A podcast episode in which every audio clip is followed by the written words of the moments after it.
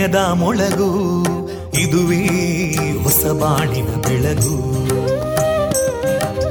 ಪಾಂಚಜನ್ಯದ ಮೊಳಗು ಇದುವೇ ಹೊಸ ಬಾಳಿನ ಬೆಳಗು.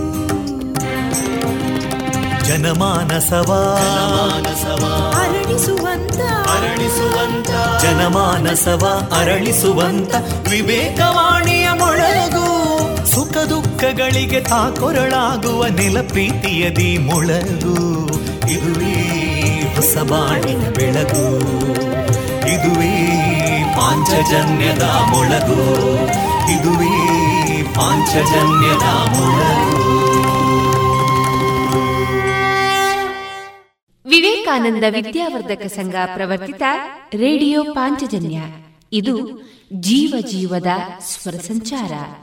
ತೊಂಬತ್ತು ಬಿಂದು ಎಂಟು ಸ್ವರ ತರಾಂಗಗಳಲ್ಲಿ ಈ ಹೊತ್ತಿನ ಪ್ರಸಾರ ಕಾರ್ಯಕ್ರಮವನ್ನ ಆರಂಭಿಸುತ್ತಿದ್ದೇವೆ ಆತ್ಮೀಯ ಶ್ರೋತೃ ಬಾಂಧವರಿಗೆ ರೇಡಿಯೋ ಪಾಂಚಜನ್ಯ ಸಮುದಾಯ ಬಾನುಲಿ ಕೇಂದ್ರ ಬಳಗದ ಪರವಾಗಿ ನಾನು ತೇಜಸ್ವಿನಿ ಮಾಡುವ ಪ್ರೀತಿಪೂರ್ವಕ ನಮಸ್ಕಾರಗಳು वन्दे मातरम्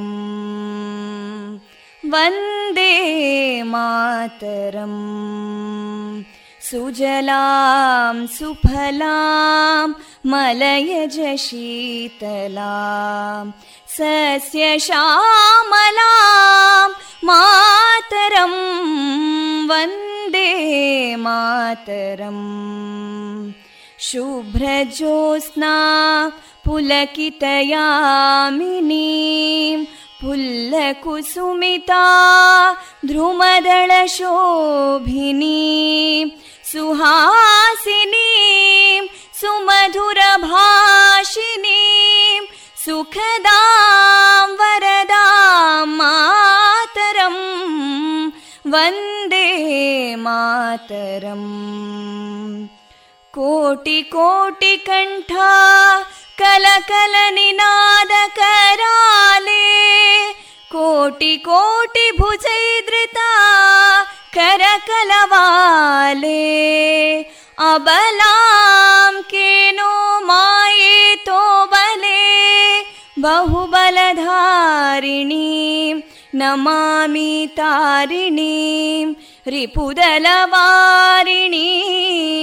मातरम् वन्दे मातरम् तुमि विद्या तुमि धर्मा तुमि हृदि तुमि मर्मा त्वं हि प्राणा शरीरे बाहुते तुमि मा शक्ति हृदये तुमि मा भक्ति तोमारयी प्रतिमागडी मन्दिरे मन्दिरे वन्दे मातरम्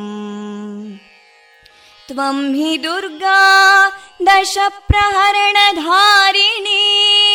कमलां कमलदलविहारिणीं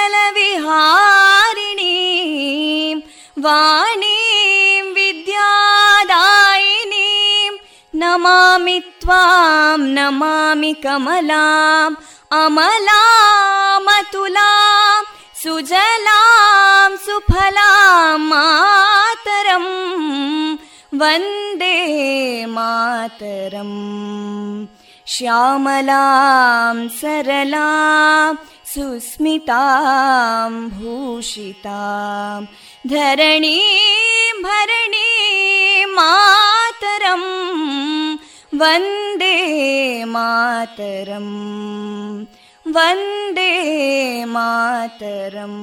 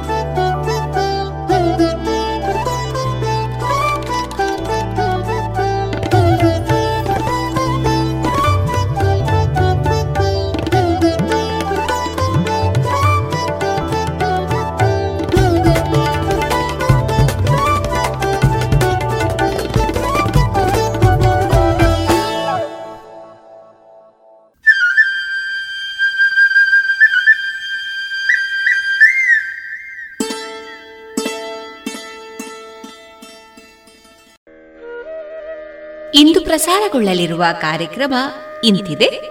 ಮೊದಲಿಗೆ ಭಕ್ತಿ ಗೀತೆಗಳು ಮಾರುಕಟ್ಟೆದಾರಣೆ ಜಾಣ ಸಾಹಿತ್ಯ ಸಮುನ್ನತಿ, ಸರಣಿ ಕಾರ್ಯಕ್ರಮದಲ್ಲಿ ಡಿವಿಜಿ ಅವರ ಮಂಕುತಿಮ್ಮನ ಕಗ್ಗ. ಈ ಪುಸ್ತಕದ ಕುರಿತು ಶ್ರೀಮತಿ ಕವಿತಾ ಅಡೂರು ಅವರೊಂದಿಗಿನ ಮುಂದುವರಿದ ಸಂದರ್ಶನ. ಎಂಆರ್ ದತ್ತಾತ್ರಿ ಅವರ ಮುಸುಕು ಬೆಟ್ಟದ ದಾರಿ. ಈ ಕಾದಂಬರಿಯ ಕುರಿತು ಡಾಕ್ಟರ್ ಸುಭಾಷ್ ಪಟ್ಟಾಜೆ ಅವರಿಂದ ಪುಸ್ತಕ ಪರಿಚಯ. ಕೊನೆಯಲ್ಲಿ ಮಧುರಗಾನ ಪ್ರಸಾರವಾಗಲಿದೆ.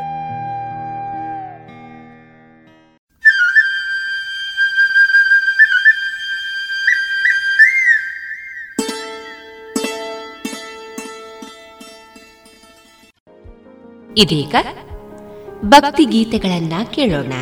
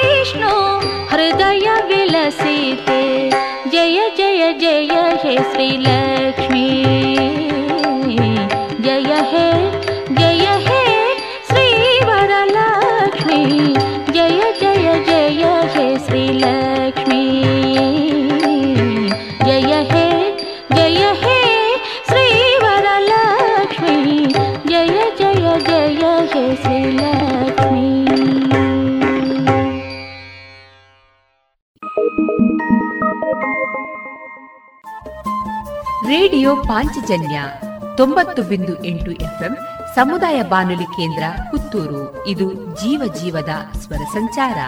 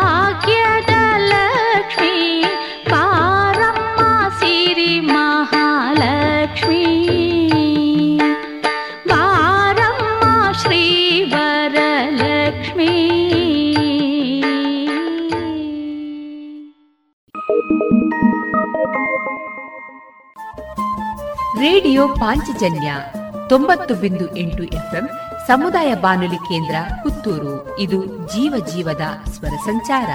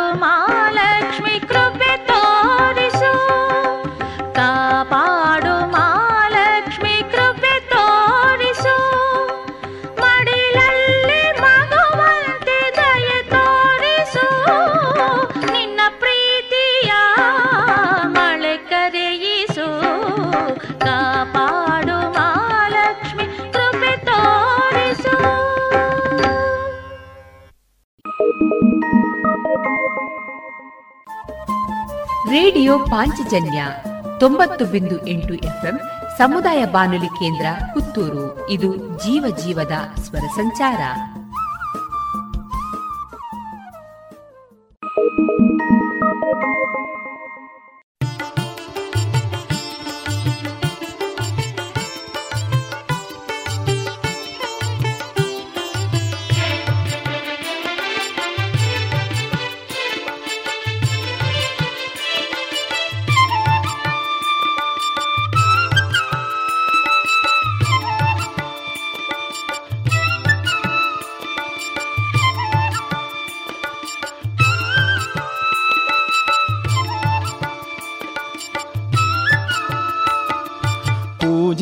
ಪೂಜೆ ಮಲ್ಪೊಡು ದೇವಿನ ಪೂಜೆ ಮಲ್ಪೊಡು ಕಟಿಲ ಸಿರಿ ಭ್ರಮರಾಂಬೆನ ಪೂಜೆ ಮಲ್ಪೊಡು ಪೂಜೆ ಮಲ್ಪೊಡು ಪೂಜೆ ಮಲ್ಪೊಡು ದೇವಿನ ಪೂಜೆ ಮಲ್ಪೊಡು ಕಟಿಲ ಸಿರಿ ಭ್ರಮರಾಂಬೆನ ಪೂಜೆ ಮಲ್ಪೊಡು ಪೂಜೆ ಮಲ್ಪೊಡು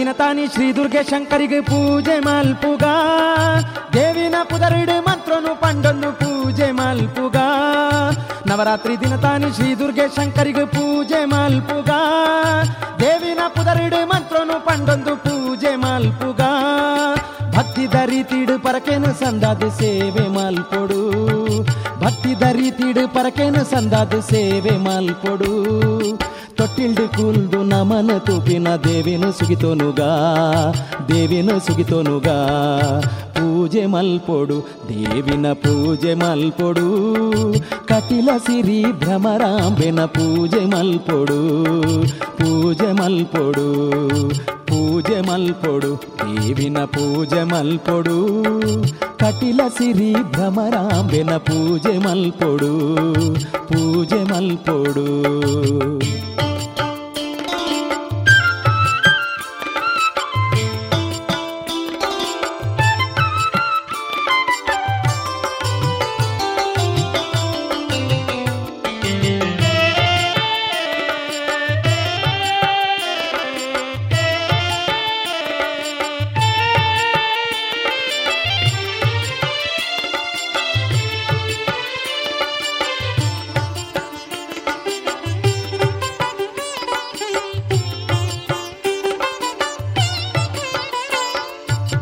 ಕ್ಷೇತ್ರೋಡು ಕಾರ್ಣಿಕ ದಿಂಜಿನ ದೇವಿನ ತೂವಡು ನಂದಿನಿ ತುದೆಟ್ ಮೀದ್ ಅಂಬೆನ ಸೇವೆ ಮಲ್ಪೊಡು ಕಟ್ಟಿಲ್ದ ಕ್ಷೇತ್ರೋಡು ಕಾರ್ಣಿಕ ದಿಂಜಿನ ದೇವಿನ ತೂವಡು ನಂದಿನಿ ತುದೆಟ್ ಮೀದ್ ಅಂಬೆನ ಸೇವೆ ಮಲ್ಪೊಡು ಏಳೇಳು ಜನ್ಮದ ಪಾಪ ದೂರ ಮಲ್ಪೊಡು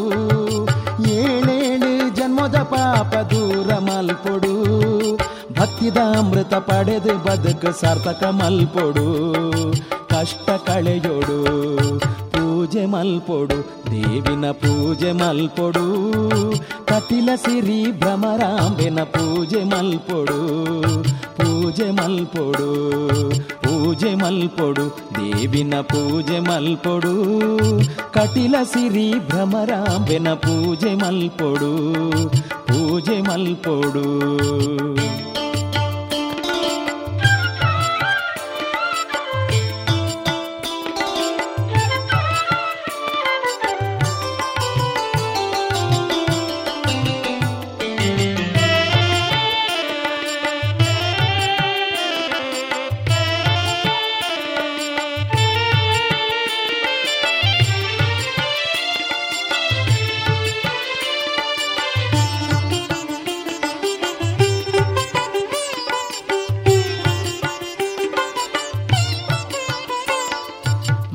ಮಲ್ಲಿಗೆ ರಾಶಿಡ್ ಕುಲ್ದಿನ ದೇವಿನ ಮಾಯನು ತೂವಡು.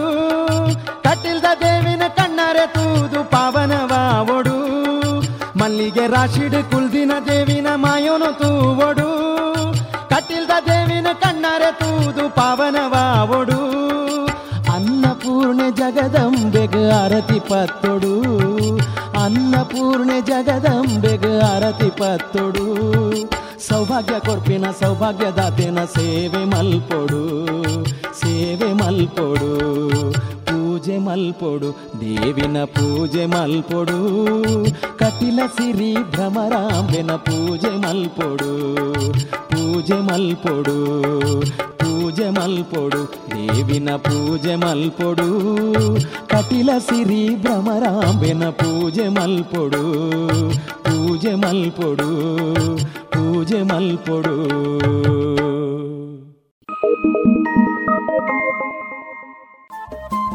ರೇಡಿಯೋ ಪಾಂಚಜನ್ಯ ತೊಂಬತ್ತು ಬಿಂದು ಎಂಟು ಎಫ್ಎಂ ಸಮುದಾಯ ಬಾನುಲಿ ಕೇಂದ್ರ ಪುತ್ತೂರು. ಇದು ಜೀವ ಜೀವದ ಸ್ವರ ಸಂಚಾರ.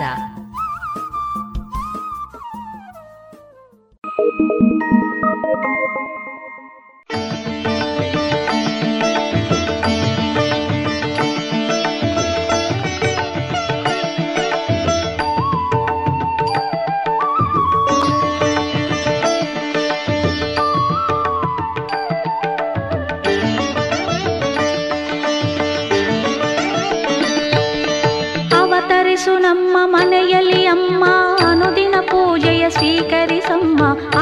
ಅವತರಿಸು ನಮ್ಮ ಮನೆಯಲ್ಲಿ ಅಮ್ಮ ಅನುದಿನ ಪೂಜೆಯ ಸ್ವೀಕರಿಸಮ್ಮ ಬೃಂದಾರಕ ಮುನಿ ವಂದಿತೆ ಮಾತೆ ಸುರನುತೆ ಶ್ರೀಹರಿ ಹೃದಯ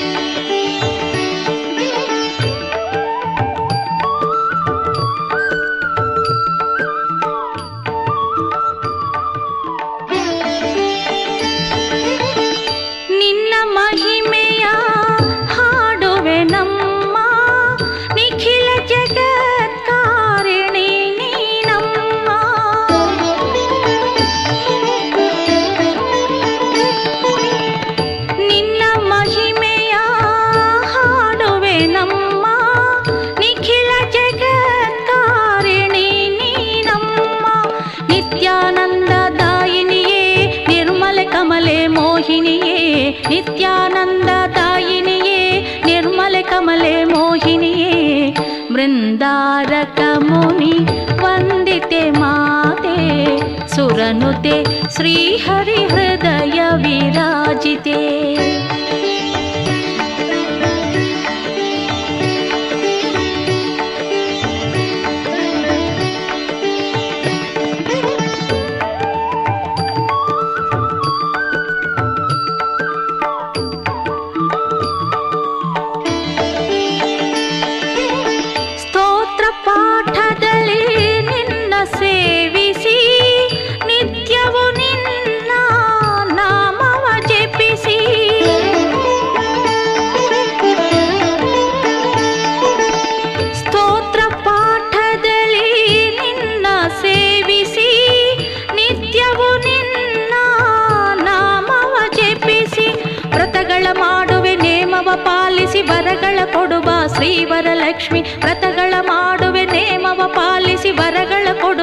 ಶ್ರೀವರಲಕ್ಷ್ಮಿ ಬೃಂದಾರಕ ಮುನಿ, ವಂದಿತೆ ಮಾತೆ, ಸುರನುತೆ ಶ್ರೀಹರಿ ಹೃದಯ ವಿರಾಜಿತೆ. ಅವತರಿಸು ನಮ್ಮ ಮನೆಯಲ್ಲಿ ಅಮ್ಮ, ಅನುದಿನ ಪೂಜೆಯ ಸ್ವೀಕರಿಸಮ್ಮ. ಅವತರಿಸು ನಮ್ಮ ಮನೆಯಲ್ಲಿ ಅಮ್ಮ, ಅನುದಿನ ಪೂಜೆಯ ಸ್ವೀಕರಿಸಮ್ಮ. ಬೃಂದಾರಕ ಮುನಿ ವಂದಿತೆ ಮಾತೆ ಸುರನುತೆ ಶ್ರೀಹರಿ ಹೃದಯ ವಿರಾಜಿತೆ.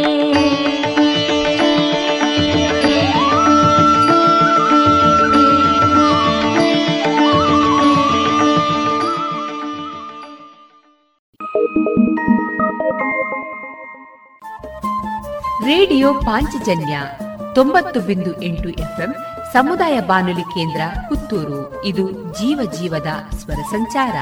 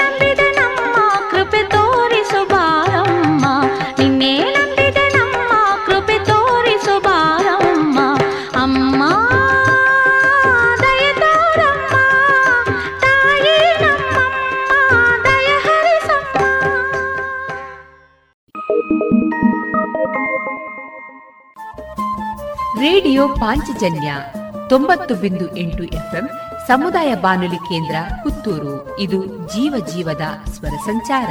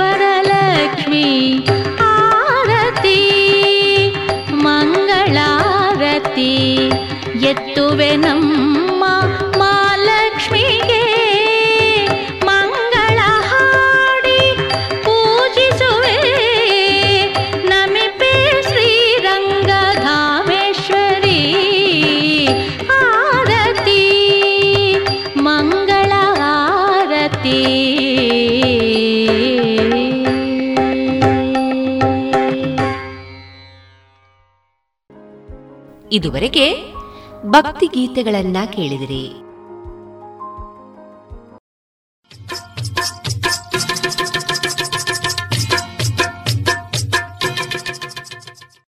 ಮಾರುಕಟ್ಟೆ ಧಾರಣೆ ಇಂತಿದೆ.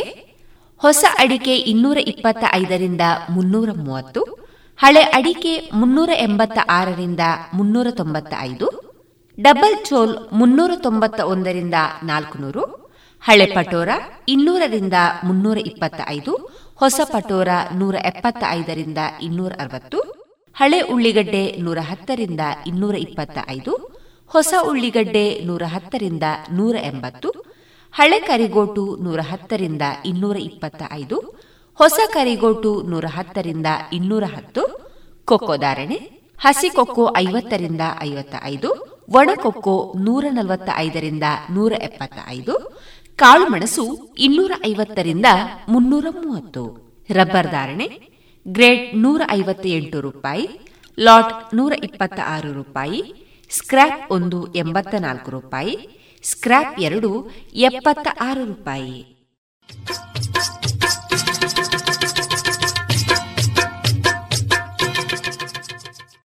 अब पूरे भारत के लिए एक राशन कार्ड की व्यवस्था भी हो रही है, यानी एक राष्ट्र, एक ration card, one nation, one ration card. इसका सबसे बड़ा लाभ उन गरीब साथियों को मिलेगा जो रोजगार या दूसरी आवश्यकताओं के लिए अपना गांव छोड़ करके कहीं और जाते ಪ್ರಧಾನಮಂತ್ರಿ ನರೇಂದ್ರ ಮೋದಿ ಅವರ ಈ ವಿಜ್ಞಾನದ ಎನ್ಎಫ್ಎಸ್ಎ ಲಾಭಾರ್ಥಿಗಳಿಗಾಗಿ ರೂಪಿಸಲಾಗಿದೆ ಒಂದು ದೇಶ ಒಂದು ಪಡಿತರ ಚೀಟಿಯ ವ್ಯವಸ್ಥೆ ತಮ್ಮ ಚಾಲತಿಯಲ್ಲಿರುವ ಪಡಿತರ ಚೀಟಿಯಿಂದಲೇ ದೇಶದ ಯಾವುದೇ ಭಾಗದಲ್ಲಿ ಯಾವುದೇ ಪಡಿತರ ಅಂಗಡಿಯಿಂದ ಲಾಭವನ್ನು ತೆಗೆದುಕೊಳ್ಳಬಹುದು ಯೋಜನೆ ಹಾಗೂ ಇತರ ಮಾಹಿತಿಗಳಿಂದ ಪ್ರಯೋಜನಗಳನ್ನು ಪಡೆಯಲು ಟೋಲ್ ಫ್ರೀ ಸಂಖ್ಯೆ ಒಂದು ನಾಲ್ಕು ನಾಲ್ಕು ನಾಲ್ಕು ಐದಿಗೆ ಸಂಪರ್ಕಿಸಿ ರೇಡಿಯೋ ಪಾಂಚಜನ್ಯ ತೊಂಬತ್ತು ಬಿಂದು ಎಂಟು ಎಫ್ಎಂ ಸಮುದಾಯ ಬಾನುಲಿ ಕೇಂದ್ರ ಪುತ್ತೂರು. ಇದು ಜೀವ ಜೀವದ ಸ್ವರ ಸಂಚಾರ.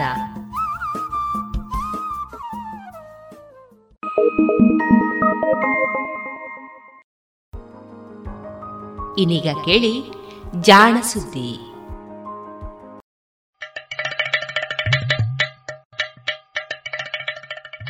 ಕೇಳು ಕೇಳು ಕೇಳು ಜಾಣ. ಜಾಣ ಸುದಿಯ ಕೇಳು ಕೇಳು ಕೇಳು ಜಾಣ. ಇಂದು ಹಂದು ಮುಂದು ಹಿಂದು ಹರಿವು ತಿಳಿವು, ಚುಟುಕು ಬೆರಗು ನಿತ್ಯ ನುಡಿಯುವತ್ತು ತರಲು, ನಿತ್ಯ ನುಡಿಯುವತ್ತು ತರಲು. ಕೇಳಿ ಜಾಣರ, ಜಾಣ ಸುದ್ದಿಯ ಕೇಳು ಕೇಳು ಕೇಳು ಜಾಣ. ಜಾಣ ಸುದಿಯ ಕೇಳು ಕೇಳು ಕೇಳು ಜಾಣ. ಜಾಣ ಜಾಣೆಯರು.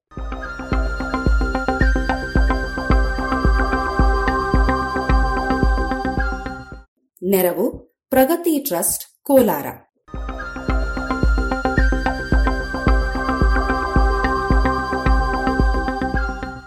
ಸಸ್ಯ ಲೋಕದ ಡಾರ್ವಿನ್.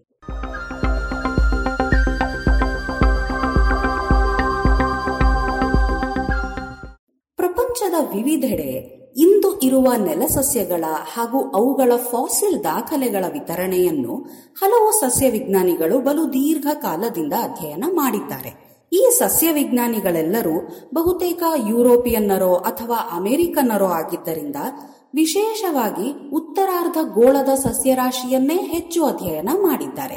ಹೀಗಾಗಿ ಈ ಧ್ರುವ ಪ್ರದೇಶದ ಸಸ್ಯರಾಶಿಯ ಚರಿತ್ರೆ ಸರಿಸುಮಾರು ಚೆನ್ನಾಗಿಯೇ ನಮಗೆ ತಿಳಿದಿದೆ. ಆದರೆ ದಕ್ಷಿಣ ಗೋಲಾರ್ಧದಲ್ಲಿರುವ ಸಸ್ಯರಾಶಿ, ಅದರಲ್ಲೂ ಅಲ್ಲಿನ ಫಾಸಿಲ್ಗಳ ಚರಿತ್ರೆಯ ಬಗ್ಗೆ ಬಹಳ ಕಡಿಮೆ ಮಾಹಿತಿ ಇದೆ. ಈಗ ಈ ದಕ್ಷಿಣ ಗೋಲಾರ್ಧದ ಹಲವಾರು ದೇಶಗಳು ನಮ್ಮ ಮಿತ್ರ ರಾಷ್ಟ್ರಗಳಾಗಿರುವುದರಿಂದ ದಕ್ಷಿಣ ಅಮೆರಿಕಾದ ಸಸ್ಯ ವಿಜ್ಞಾನಿಗಳು ಹಾಗೂ ಈ ದೇಶಗಳಲ್ಲಿನ ಸಸ್ಯರಾಶಿಯ ಬಗ್ಗೆ ನಡೆದ ಅಧ್ಯಯನಗಳ ಬಗ್ಗೆ ನಾವು ತಿಳಿದುಕೊಳ್ಳುವುದು ಒಳ್ಳೆಯದು.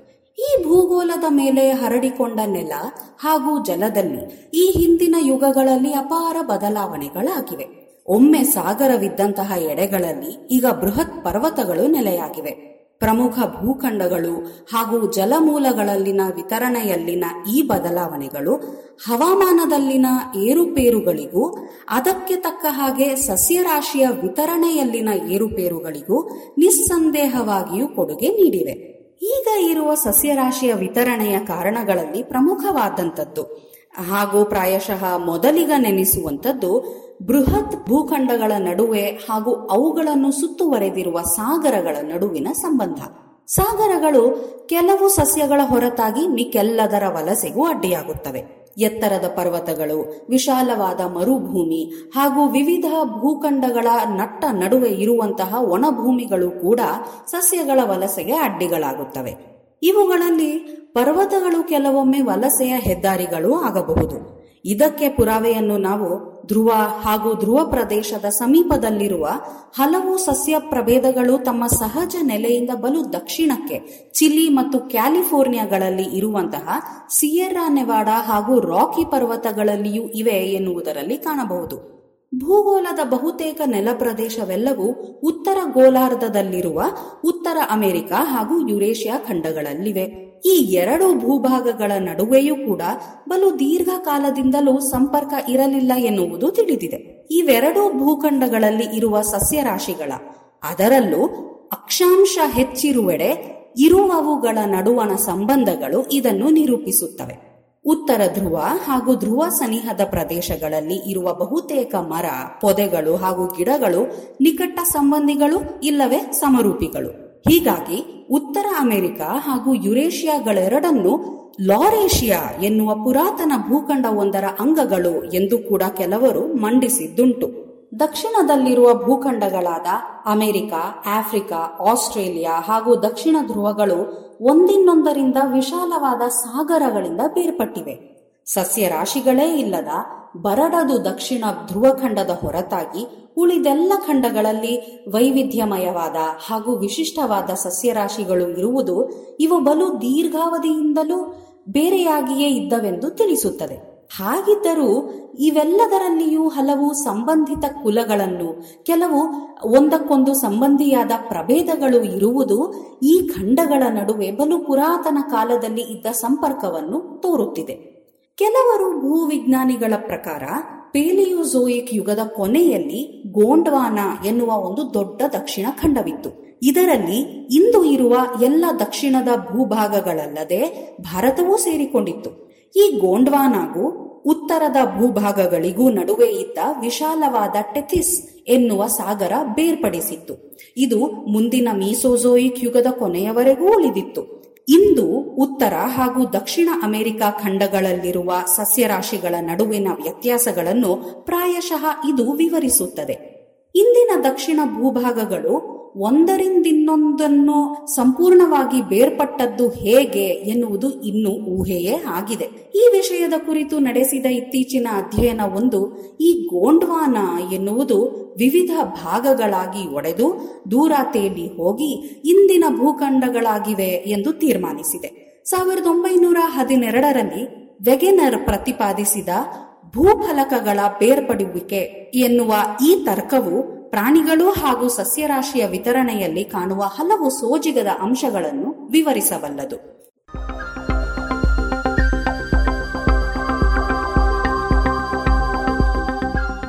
ಇದು ಚಾರ್ಲ್ಸ್ ಡಾರ್ವಿನ್ನಂತೆಯೇ ಹಲವು ಖಂಡಗಳನ್ನು ಅಲೆದು ಸಸ್ಯರಾಶಿಗಳನ್ನು ಹಾಗೂ ಅವುಗಳ ಫಾಸಿಲ್ಗಳನ್ನು ಅಧ್ಯಯನ ಮಾಡಿ, ವಿಶೇಷವಾಗಿ ಸಸ್ಯಗಳಲ್ಲಿ ಇರುವ ಹೂ ಬಿಡದ ಸಸ್ಯ ಕುಟುಂಬಗಳನ್ನು ವಿಂಗಡಿಸಿ, ಅವುಗಳ ನಡುವಣ ಸಂಬಂಧಗಳನ್ನು ವಿಶ್ಲೇಷಿಸಿದ ಇಪ್ಪತ್ತನೆಯ ಶತಮಾನದ ಮೇಧಾವಿ ಸಸ್ಯವಿಜ್ಞಾನಿ ಡಾಗ್ಲಸ್ ಹಾಟನ್ ಕ್ಯಾಂಬೆಲ್ ಹೇಳಿದ ಮಾತುಗಳು.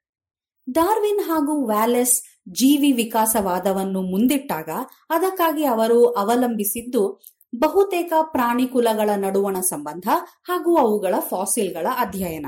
ಈ ತತ್ವಗಳು ಸಸ್ಯರಾಶಿಗೆ ಹೊಂದುತ್ತೆನ್ನುವ ಬಗ್ಗೆ ಯಾರಿಗೂ ಸಂಶಯವಿರಲಿಲ್ಲವಾದರೂ ಅದಕ್ಕೆ ತಕ್ಕುದಾದ ಪುರಾವೆಗಳನ್ನು ದೊರಕಿಸುವುದು ಕಷ್ಟವಾಗಿತ್ತು. ಇಂತಹ ಪುರಾವೆಗಳನ್ನು ಒದಗಿಸಿದವನೇ ಕ್ಯಾಂಪೆಲ್ ಈ ಅಮೆರಿಕನ್ ವಿಜ್ಞಾನಿ ಹುಟ್ಟಿದ ದಿನ ಇಂದು ಡಿಸೆಂಬರ್ ಹದಿನಾರು. ಡಾಗ್ಲಸ್ ಹಾಟನ್ ಕ್ಯಾಂಪೆಲ್ ಹುಟ್ಟಿದ್ದು ಅಮೆರಿಕೆಯ ಮಿಶಿಗನ್ ರಾಜ್ಯದ ಮೋಟಾರ್ ಕಾರುಗಳ ತಯಾರಿಕೆಗೆ ಪ್ರಸಿದ್ಧವಾದ ಡೆಟ್ರಾಯ್ಟ್ ನಗರದಲ್ಲಿ. ಈತನ ತಂದೆ ಜೇಮ್ಸ್ ಕ್ಯಾಂಬೆಲ್, ಕಾನೂನು ಪ್ರೊಫೆಸರ್ ಹಾಗೂ ವಕೀಲರಾಗಿದ್ದರು. ಇಂತಹ ಸುಶಿಕ್ಷಿತ ಹಾಗೂ ತಕ್ಕ ಮಟ್ಟಿಗೆ ಸಿರಿವಂತ ಕುಟುಂಬದಲ್ಲಿ ಜನಿಸಿದ ಡಾಗ್ಲಸಿಗೆ ಬಾಲ್ಯ ಸುಗಮವಾಗಿಯೇ ಇತ್ತು ಎನ್ನಬಹುದು. ಈತ ಹುಟ್ಟಿದ್ದು ಚಾರ್ಲ್ಸ್ ಡಾರ್ವಿನ್ ತನ್ನ ಸುಪ್ರಸಿದ್ಧ ವಿಕಾಸವಾದವನ್ನು ಮಂಡಿಸಿದ್ದ ಪುಸ್ತಕ ಪ್ರಕಟವಾದ ವರ್ಷದಲ್ಲಿಯೇ ಎನ್ನುವುದು ಕಾಕತಾಳೀಯ. ಸಾವಿರಾರು ಕಿಲೋಮೀಟರ್ ದೂರದಲ್ಲಿದ್ದ ಅಮೆರಿಕೆಯಲ್ಲಿಯೂ ಈತ ಡಾರ್ವಿನ್ನನ ವಾದದ ಪ್ರಭಾವಕ್ಕೆ ಒಳಗಾದ. ಡಾಗ್ಲಸ್ ಶಾಲೆ ಮುಗಿಸಿ ಮಿಶಿಗನ್ ವಿಶ್ವವಿದ್ಯಾಲಯದಿಂದ ಸಸ್ಯ ವಿಜ್ಞಾನದಲ್ಲಿ ಪದವಿಯನ್ನು ಪಡೆದ. ಅನಂತರ ಸ್ವಲ್ಪ ಸಮಯ ತನ್ನ ಹುಟ್ಟೂರಿನ ಶಾಲೆಯಲ್ಲಿ ಪಾಠ ಮಾಡುತ್ತಲೇ ಪಿಎಚ್ಡಿ ಅಧ್ಯಯನವನ್ನು ಕೈಗೊಂಡ. ಸಾವಿರದ ಎಂಟುನೂರ ಎಂಬತ್ತಾರರಲ್ಲಿ, ಅಂದರೆ ತನ್ನ ಇಪ್ಪತ್ತಾರನೆಯ ವಯಸ್ಸಿನಲ್ಲಿಯೇ ಡಾಕ್ಟರೇಟ್ ಪದವಿಯನ್ನು ಪಡೆದ ಡಾಗ್ಲಸ್ ಹೆಚ್ಚಿನ ಅಧ್ಯಯನಕ್ಕೆಂದು ಜರ್ಮನಿಗೆ ತೆರಳಿದ. ಅಲ್ಲಿ ಸಸ್ಯಗಳ ಅಂಗಗಳ ಬಲು ತೆಳುವಾದ ಬಿಲ್ಲೆಯನ್ನು ಹೆರೆದು ಅವುಗಳನ್ನು ಸೂಕ್ಷ್ಮ ದರ್ಶಕದಲ್ಲಿ ನೋಡುವ ತಂತ್ರವನ್ನು ಅಧ್ಯಯನ ಮಾಡಿದ.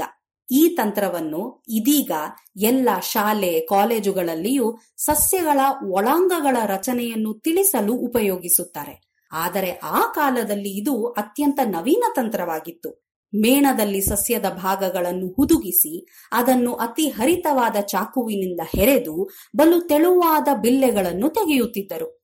ಇದರ ಮೂಲಕ ಬೆಳಕು ಸರಾಗವಾಗಿ ಹಾಯುತ್ತಿದ್ದರಿಂದ ಒಳಗಿನ ರಚನೆಯನ್ನು ತುಸು ಬಣ್ಣ ಹಚ್ಚಿದರೆ ಬಲು ಸರಾಗವಾಗಿ ನೋಡಬಹುದಿತ್ತು.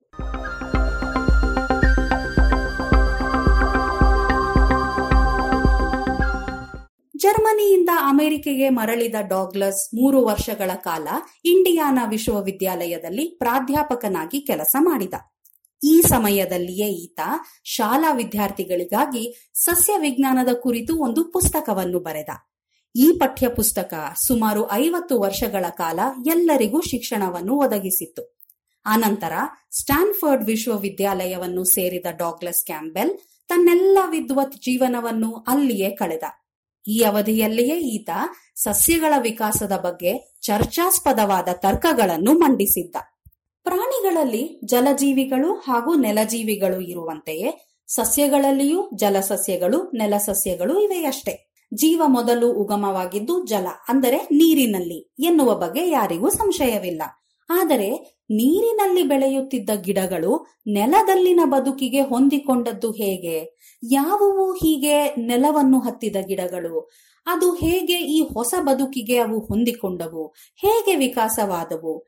ಎನ್ನುವವೆಲ್ಲವೂ ಕೌತುಕಮಯವಾದ ವಿಷಯಗಳೇ. ಈ ನಿಟ್ಟಿನಲ್ಲಿ ಹಲವು ತರ್ಕಗಳಿದ್ದವು.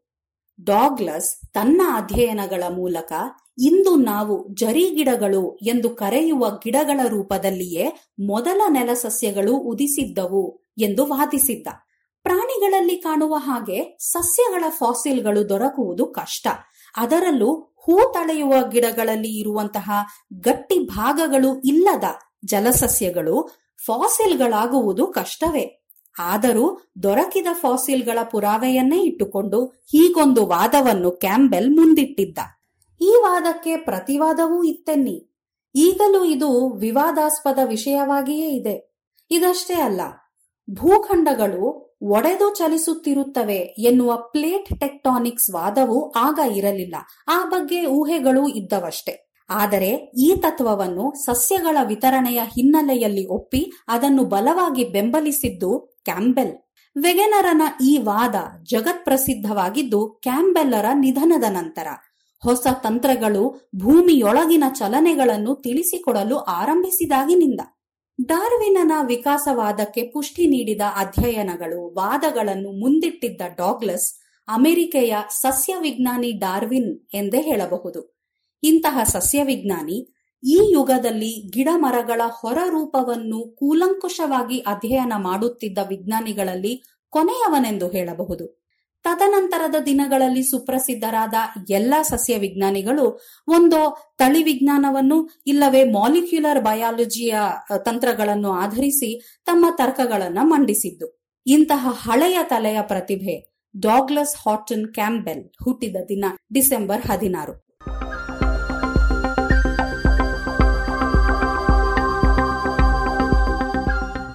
ಇದು ಇಂದಿನ ಜಾಣಜಾಣೆಯರು.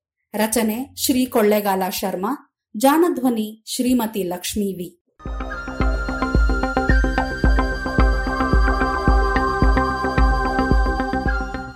ನೆರವು ಪ್ರಗತಿ ಟ್ರಸ್ಟ್, ಕೋಲಾರ.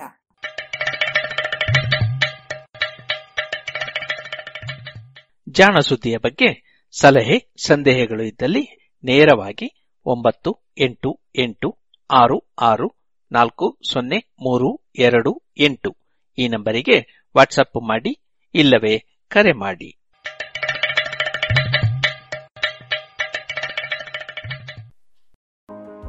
ಇದುವರೆಗೆ ಜಾಣ ಸುದ್ದಿ ಕೇಳಿದಿರಿ.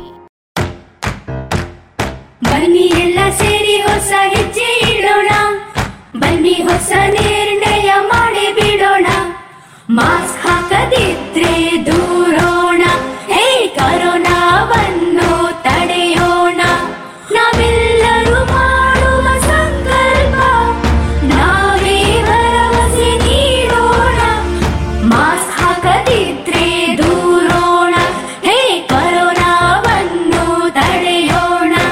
ಭಾರತ ಸರ್ಕಾರದ ಮೂಲಕ ಸಾರ್ವಜನಿಕ ಹಿತಾಸಕ್ತಿ ಮೇರೆಗೆ ಪ್ರಕಟಿಸಲಾಗಿದೆ. ಇನ್ನು ಮುಂದೆ ಸಾಹಿತ್ಯ ಸಮುನ್ನತಿ ಸರಣಿ ಕಾರ್ಯಕ್ರಮ ಪ್ರಸಾರವಾಗಲಿದೆ. ಈ ಕಾರ್ಯಕ್ರಮದ ಸಂಯೋಜನೆ ಆಶಾ ಬೆಳ್ಳಾರೆ.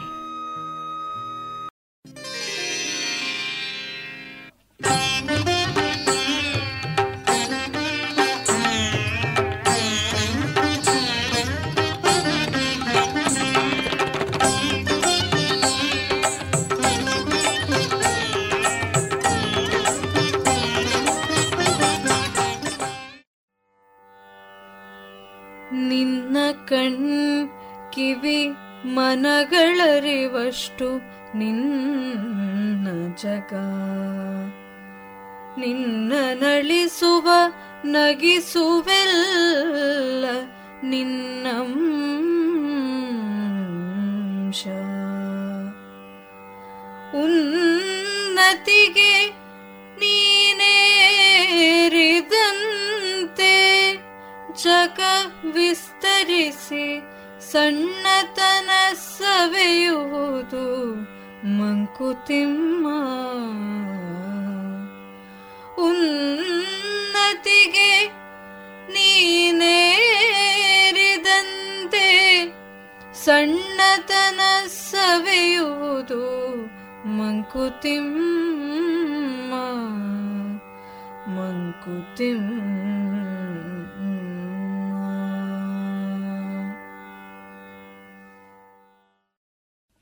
ಎಲ್ಲರಿಗೂ ನಮಸ್ಕಾರ. ವ್ಯಕ್ತಿ ಆನಂದವನ್ನು ಬಯಸುವ ಮಾರ್ಗಗಳನ್ನು ಅರಸುತ್ತಾ ಸಾಗುತ್ತಾನೆ. ಕೆಲವು ತಾತ್ಕಾಲಿಕವಾದರೆ ಇನ್ನು ಕೆಲವು ಶಾಶ್ವತ ಮಾರ್ಗಗಳಾಗಿವೆ.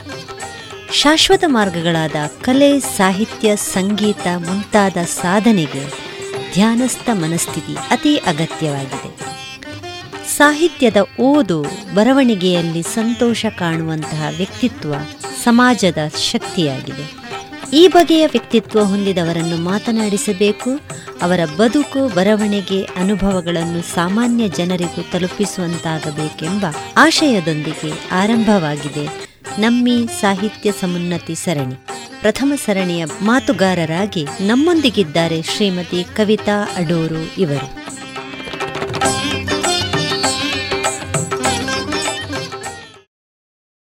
ಮಂಕುತಿಮ್ಮನ ಕಗ್ಗದ ವ್ಯಾಖ್ಯಾನಗಳು ಬಿಡಿಬಿಡಿಯಾಗಿ ಲೇಖನ ಉಪನ್ಯಾಸ ರೂಪದಲ್ಲಿ ಓದುಗರಿಗೆ ತಲುಪಿಸ್ತಾ ಇದ್ರಿ. ಒಂದು ಸುಸಮಯದಲ್ಲಿ ಇದೆಲ್ಲ ಪುಸ್ತಕ ರೂಪದಲ್ಲಿ ಓದುಗನ ಕೈ ಸೇರಿತು ಆ ಪುಸ್ತಕಗಳೇ ನೇತ್ರದಂದದಿ ನೋಟ ಹಾಗೂ ಪದಕುಸಿಯೇ ನೆಲವಿಹುದು. ಈ ಬಗ್ಗೆ ತಮ್ಮ ಮಾತು. ನೇತ್ರದಂದದೆ ನೋಟ ಬ್ರಹ್ಮರ್ಷಿ ಮಿತ್ತೂರು ಪುರೋಹಿತ ತಿಮ್ಮಯ್ಯ ಭಟ್ಟ ಸಂಪ್ರತಿಷ್ಠಾನದವರು ಅದನ್ನು ಪ್ರಕಟಿಸಿದರು. ಅದು ಆಧ್ಯಾತ್ಮಿಕವಾಗಿ ಇರುವಂತಹ ಪುಸ್ತಕಗಳನ್ನು ಪ್ರಕಟಿಸುವುದಕ್ಕೆ ಹೆಚ್ಚಿನ ಒತ್ತು ಕೊಡುವಂತಹ ಒಂದು ಉತ್ತಮ ಪ್ರಕಾಶನ ಸಂಸ್ಥೆ ಅದು. ಅನೇಕ ದಿಗ್ಗಜರ ಕೃತಿಗಳಲ್ಲಿ ಪ್ರಕಟ ಆಗಿದೆ. ಅಲ್ಲಿ ಈಗ ತಾನೇ ಬರೀಲಿಕ್ಕೆ ಶುರು ಮಾಡಿರುವ ಅಥವಾ ಅವರಿಗೆ ಹೋಲಿಸಿದ್ರೆ ಏನೂ ಅಲ್ಲದೆ ಇರುವಂತಹ ನನ್ನ ಕೃತಿಯನ್ನು ಅವರು ಆಯ್ಕೆ ಮಾಡಿಕೊಂಡು ಡಾಕ್ಟರ್ ಪಾದೇಕಲ್ಲು ವಿಷ್ಣು ಭಟ್ ಅವರು ಅದನ್ನ ಮಾರ್ಗದರ್ಶನ ಮಾಡಿದ್ರು. ಇಡೀ ಕೃತಿಯನ್ನ ತಿದ್ದಿ ತೀಡಿ ಎಲ್ಲ ಮಾಡಿರೋದು ಅವರು. ಅವರ ಮಾರ್ಗದರ್ಶನ ನನಗೆ ತುಂಬಾ ಅನುಕೂಲ ಆಯಿತು. ಮೊದಲ ಪುಸ್ತಕ ಅಲ್ಲಿ ಪ್ರಕಟ ಆಯಿತು. ಅದಾದ್ಮೇಲೆ ಎರಡನೇ ಪುಸ್ತಕ ಪದಕುಸಿಯ ನೆಲವಿಹುದು ಜ್ಞಾನಗಂಗಾ ಪುಸ್ತಕ ಮಳಿಗೆ ಪ್ರಕಾಶ್ ಕೊಡಂಕಿರಿ ಅಂತ. ಅವರ ನೇತೃತ್ವದಲ್ಲಿ ಅದು ಬಿಡುಗಡೆ ಆಯಿತು. ಪ್ರಕಾಶ್ ಕೊಡಂಕೆರೆಯವರು ಅವರು ಪುಸ್ತಕಗಳನ್ನು ಮಾರಾಟ ಮಾಡೋದ್ರಲ್ಲಿ ಪುತ್ತೂರಿನಲ್ಲಿ ಹೆಸರುವಾಸಿಯಾದವರು. ಅವರು ಕೂಡ ನನಗೆ ಅನೇಕ ರೀತಿಯಲ್ಲಿ ಸಹಾಯ ಮಾಡಿದ್ದಿದೆ ಹೇಳಿದ್ದಿದೆ. ಅಲ್ಲೂ ಕೂಡ ಮುನ್ನುಡಿಯನ್ನು ನಾನು ಡಾಕ್ಟರ್ ಪಾದೇಕಲ್ ವಿಷ್ಣು ಭಟ್ ಅವರೇ ಬರ್ಕೊಟ್ಟಿದ್ದಾರೆ ಆ ಪುಸ್ತಕಕ್ಕೂ. ಅದಕ್ಕೂ ಕೂಡ ಅವರ ಸಹಕಾರ ಇದೆ. ಅವರು ತುಂಬ ಸರಿಯಾದದ್ದನ್ನು ಹೀಗೆ ಬರೆದೋದು ಚೆನ್ನಾಗಿದೆ ಅಂತ ಹೇಳ್ತಾರೆ. ನೋಡು ಇದು ಹೀಗಲ್ಲ ಹೀಗೆ ಅಂತ ಹೇಳುವಂಥದ್ದು. ನಮಗೆ ತುಂಬ ಕಲಿಯುವುದಕ್ಕೆ ಸಾಧ್ಯ ಇದೆ. ಮುಕ್ತವಾಗಿ ಅವರಲ್ಲಿ ಮಾತನಾಡುತ್ತಾ ನಮ್ಮ ಸಂಶಯಗಳನ್ನು ನಿವಾರಿಸಿಕೊಂಡು ಹೋಗುವುದಕ್ಕೆ ನಮಗೆ ಮಾರ್ಗದರ್ಶನ ಕೊಡುವಂಥ ಒಂದು ಗುರು ಸಮಾನರವರು. ಅಂತಹ ಒಂದು ಮಾರ್ಗದರ್ಶನ ನನಗೆ ಸಿಕ್ಕಿದ್ದು ಅದು ದೇವರ ಆಶೀರ್ವಾದ ಅಂತಲೇ ಭಾವಿಸ್ತೇನೆ ನಾನು. ಎರಡು ಪುಸ್ತಕದಲ್ಲೂ ನೂರ ಎಂಟು ನೂರ ಎಂಟು ಕಗ್ಗಗಳನ್ನು ಸೀಮಿತಗೊಳಿಸಿದ್ದೇವೆ. ಇನ್ನು ಪ್ರಕಟ ಮಾಡೋದಿದ್ರೆ ಈಗಾಗಲೇ ಬರೆದಿರುವಂಥದ್ದು ಅನೇಕ ಇದೆ. ಯಾಕೆ ಪುಸ್ತಕ ಮಾಡಿದೆ ಅಂತಂದರೆ ಓದುಗರು ಒತ್ತಾಯ ಮಾಡ್ಲಿಕ್ಕೆ ಶುರು ಮಾಡಿದ್ರು. ನಮಗೆ ಪುಸ್ತಕ ರೂಪದಲ್ಲಿ ಬೇಕದು. ಹೀಗೆ ಅಲ್ಲ ಪುಸ್ತಕ ಮಾಡಿ ಅಂತ. ಹಾಗಾಗಿ ಮಾಡಬೇಕಾಯಿತು. ನಾನು ಎಲ್ಲೂ ಕೂಡ ಅದನ್ನು ಪ್ರಚಾರ ಮಾಡಲಿಕ್ಕೆ ಅದರ ಏನು ಸೇಲ್ ಮಾಡೋದು ಕಷ್ಟ ಆಗ್ಬೋದು ಅಂತ ಹಾಗೇನೂ ಆಗಲಿಲ್ಲ ನನಗೆ ನೇತ್ರದಂದದ ನೋಟ ಈಗ ಎರಡನೇ ಮುದ್ರಣ ಕಂಡಿದೆ. ಪದಕುಸಿಯ ನೆಲವಿಹುದು ಕೂಡ ಕಳೆದ ಜನವರಿಯಲ್ಲಿ ಬಿಡುಗಡೆ ಆದದ್ದು. ಈಗಲೇ ಒಂದು ಸಾವಿರದಲ್ಲಿ ಸುಮಾರು ಆರುನೂರು ಕಾಪಿಯಷ್ಟು ಈಗಲೇ ಹೋಗಿದೆ. ಎಲ್ಲವೂ ಕೂಡ ಅಂಚೆ ಮೂಲಕವೇ ಹೋಗೋದು. ಹೆಚ್ಚಿನದ್ದು ಕೂಡ ನನಗೆ ಅವರು ಫೋನ್ ಮಾಡ್ತಾರೆ ಅಥವಾ ಮೇಲ್ ಮಾಡ್ತಾರೆ ಅಡ್ರೆಸ್ ಕಳಿಸ್ತಾರೆ ಅಂಚೆ ಮೂಲಕ ನಾನು ಕಳಿಸ್ತೇನೆ. ಕೆಲವರು ಅವರ ಶಾಲೆಗಳಲ್ಲಿ ಗಿಫ್ಟ್ ಕೊಡಲಿಕ್ಕೆ ಅಂತ ತಗೊಳ್ತಾರೆ ಸಂಘ ಸಂಸ್ಥೆಗಳವರು ತಗೊಳ್ತಾರೆ. ಆಮೇಲೆ ಕೆಲವರು ಹೀಗೆ ಆಸಕ್ತಿಯಿಂದ ತಗೊಂಡವರು ಇದ್ದಾರೆ. ಎಲ್ಲೆಲ್ಲೋ ಕರ್ನಾಟಕದಾದ್ಯಂತ ಹಲವು ಕಡೆ ಅದು ಹೋಗ್ತಾ ಇದೆ. ಇದೆಲ್ಲವೂ ಕೂಡ ಡಿ ವಿ ಜಿಯವರು ನನ್ನನ್ನು ಅಥವಾ ಡಿ ವಿ ಜಿಯವರ ಕಗ್ಗ ನನ್ನನ್ನು ಮುಂದುವರಿಸ್ತಾ ಇರೋದಕ್ಕೆ ಅಂತ ಹೇಳ್ಬೋದಷ್ಟೇ. ಅವರ ಆಶೀರ್ವಾದ ಯಾವುದೋ ಒಂದು ಹೀಗಾಗಬೇಕು ಅನ್ನುವಂಥದ್ದು ದೈವಿ ಸಂಕಲ್ಪ. ಆ ರೀತಿಯಲ್ಲಿ ನನ್ನನ್ನು ಕರ್ಕೊಂಡು ಹೋಗ್ತಾ ಇದ್ದಾರೆ ಅನ್ನೋದೇ ಸತ್ಯ. ಯಾವುದು ನಾನೇ ಮಾಡ್ತಾ ಇದ್ದೇನೆ ಅಂತ ಖಂಡಿತ ಅಲ್ಲ. ಹೋಗ್ತಾ ಇದೆ. ಹೀಗಾಗ್ತಿದೆ ಅಂತ ಸಂತೋಷ ಅಷ್ಟೇ. ಅದನ್ನು ನೋಡ್ತಾ ಸಂತೋಷ ಪಡೋದು. ವೃತ್ತಿಯಲ್ಲಿ ಶಿಕ್ಷಕಿ. ಪ್ರವೃತ್ತಿಯಲ್ಲಿ ಹವ್ಯಾಸಗಳನ್ನು ಬೆಳೆಸ್ಕೊಳ್ತಾ. ಉಪನ್ಯಾಸ ಕವನ ರಚನೆ ತಾಳಮದ್ದಳೆಯ ಅರ್ಥ. ಸಂಪಾದಕರಾಗಿ ಉಪಸಂಪಾದಕರಾಗಿ ಕೆಲಸ ಮಾಡಿದಂತಹ ಅನುಭವ ಇದೆ. ಮತ್ತೆ ಒಬ್ಬ ಗೃಹಿಣಿಯಾಗಿ ಎಲ್ಲವನ್ನು ಕೂಡ ಸರಿದೂಗಿಸಿಕೊಂಡು ಇದ್ದೀರಿ ಅಂತ ಹೇಳುವ ನಿಮ್ಮ ನಿಲುವು ಸ್ಪಷ್ಟವಾಗಿ ಕಾಣ್ತಾ ಇದೆ. ಇದಕ್ಕೆ ನಿಮ್ಮ ಜೊತೆಗಿರುವ ಪ್ರೇರಣೆ ಅಥವಾ ನಿಮ್ಮ ಆಂತರಿಕ ಶಕ್ತಿ ಯಾವುದು? ಯಾವುದೇ ವ್ಯಕ್ತಿ ಆದರೂ ಗಂಡು ಇರ್ಬೋದು ಹೆಣ್ಣು ಇರ್ಬೋದು ಸಮಾಜಮುಖಿಯಾಗಿ ಅವರಲ್ಲಿರುವಂತಹ ಅಭಿರುಚಿಯನ್ನು ಅಥವಾ ಅವರ ಆಸಕ್ತಿಯನ್ನು ಅವರು ಮುಂದುವರಿಸಿಕೊಂಡು ಹೋಗಬೇಕು ಅಂತಾದರೆ ಅವರಿಗೆ ಮನೆಯವರ ಸಹಕಾರ ಬೇಕು. ಮತ್ತಂತಹ ಒಂದು ವಾತಾವರಣದಲ್ಲಿ ಅವರು ಬೆಳೆದಿರುವ ಒಂದು ಹಿನ್ನೆಲೆ ಇದ್ದೇ ಇರಬೇಕಾಗ್ತದೆ. ಆ ಹಿನ್ನೆಲೆ ಅವರಿಗೆ ಇಲ್ಲದೇ ಇದ್ದರೆ ಅದು ಸಾಧ್ಯವಾಗುವುದಿಲ್ಲ. ಹಾಗಾಗಿ ಯಾವುದೇ ವ್ಯಕ್ತಿಯ ಕೆಲಸ ಕಾರ್ಯಗಳಲ್ಲಿ ಅವರ ಮನೆಯವರ ಶ್ರಮವೂ ಅಷ್ಟೇ ಇರ್ತದೆ. ಈ ನಿಟ್ಟಿನಲ್ಲಿ ಯೋಚಿಸೋದಾದರೆ ನಾನು ಸಾಹಿತ್ಯದ ಕ್ಷೇತ್ರಕ್ಕೆ ಬಂದದ್ದು ಬರೆಯುವುದಕ್ಕೆ ತೊಡಗಿಕೊಂಡದ್ದು ನಿನ್ನೆ ಮೊನ್ನೆ ಅಂತಲ್ಲ ನನ್ನ ಬಾಲ್ಯದಿಂದಲೇ ನಾನು ಸಾಹಿತ್ಯದ ಆಸಕ್ತಿಯನ್ನು ಬೆಳೆಸಿಕೊಂಡಿದ್ದೆ. ಬೆಳೆಸಿಕೊಂಡಿದ್ದೆ ಅನ್ನೋದಕ್ಕಿಂತಲೂ ನನ್ನಲ್ಲಿ ಅಂತ ಆಸಕ್ತಿಯನ್ನ ಮೂಡಿಸಿದ್ರು. ನನ್ನ ತಂದೆ ತಾಯಿ ಅಪ್ಪ ಬಾಲಕೃಷ್ಣ ತಂತ್ರಿ ಅಂತ ತಾಯಿ ಸುಮತಿ ಬಿ ತಂತ್ರಿ ಅಂತ ಒಬ್ಬ ಅಣ್ಣ ಇದ್ದಾನೆ ಪ್ರಶಾಂತ್ ರಾಜ್ ಅಂತ ಅವನು ಕೂಡ ಸಾಹಿತಿ. ನಮ್ಮದು ಕಾಸರಗೋಡಿನ ಅಡೂರು ಅನ್ನುವಂಥ ಒಂದು ಪುಟ್ಟ ಗ್ರಾಮ. ಪಯಸ್ವಿರಿ ನದಿ ಎದುರು ಭಾಗದಲ್ಲಿದೆ ಅದನ್ನು ದಾಟಿ ಹೋಗಬೇಕು. ಊರಿನ ಆಚೆ ಭಾಗದಲ್ಲಿ ಮೂರು ಸುತ್ತು ಕೂಡ ನಮಗೆ ದಟ್ಟವಾದ ಕಾಡು. ದ್ವೀಪ ಅಂತ ಹೇಳಬಹುದು ಆದರೆ ಪ್ರಾಕೃತಿಕವಾದಂತಹ ಸೌಂದರ್ಯ ಇರುವಂತಹ ಒಂದು ಊರು ಪುಟ್ಟ ಊರು ಅದು. ಅಲ್ಲಿ ಅನೇಕ ಸಾಹಿತ್ಯಿಕವಾದ ಚಟುವಟಿಕೆಗಳು ಶಾಲೆಯಲ್ಲಿ ಕೂಡ ಸರಕಾರಿ ಪ್ರೌಢಶಾಲೆ ನಮ್ಮದು ಅಡೂರಿನಲ್ಲಿ ನಡೀತಾ ಇತ್ತು. ಅಂತಹ ವಾತಾವರಣ ಅಲ್ಲಿತ್ತು. ಮನೆಯಲ್ಲೂ ಕೂಡ ಅಪ್ಪ ಅಮ್ಮನಿಗೆ ಓದುವ ಹವ್ಯಾಸ ಇತ್ತು. ಅವರು ಅನೇಕ ಪುಸ್ತಕಗಳನ್ನು ಖರೀದಿಸಿ ತಂದು ನಮಗೆ ಓದ್ಲಿಕ್ಕೆ ಕೊಡ್ತಾ ಇದ್ರು. ಇಂಥದ್ದನ್ನು ಓದಿ ಅಂತ ಸೂಚಿಸ್ತಾ ಇದ್ರು.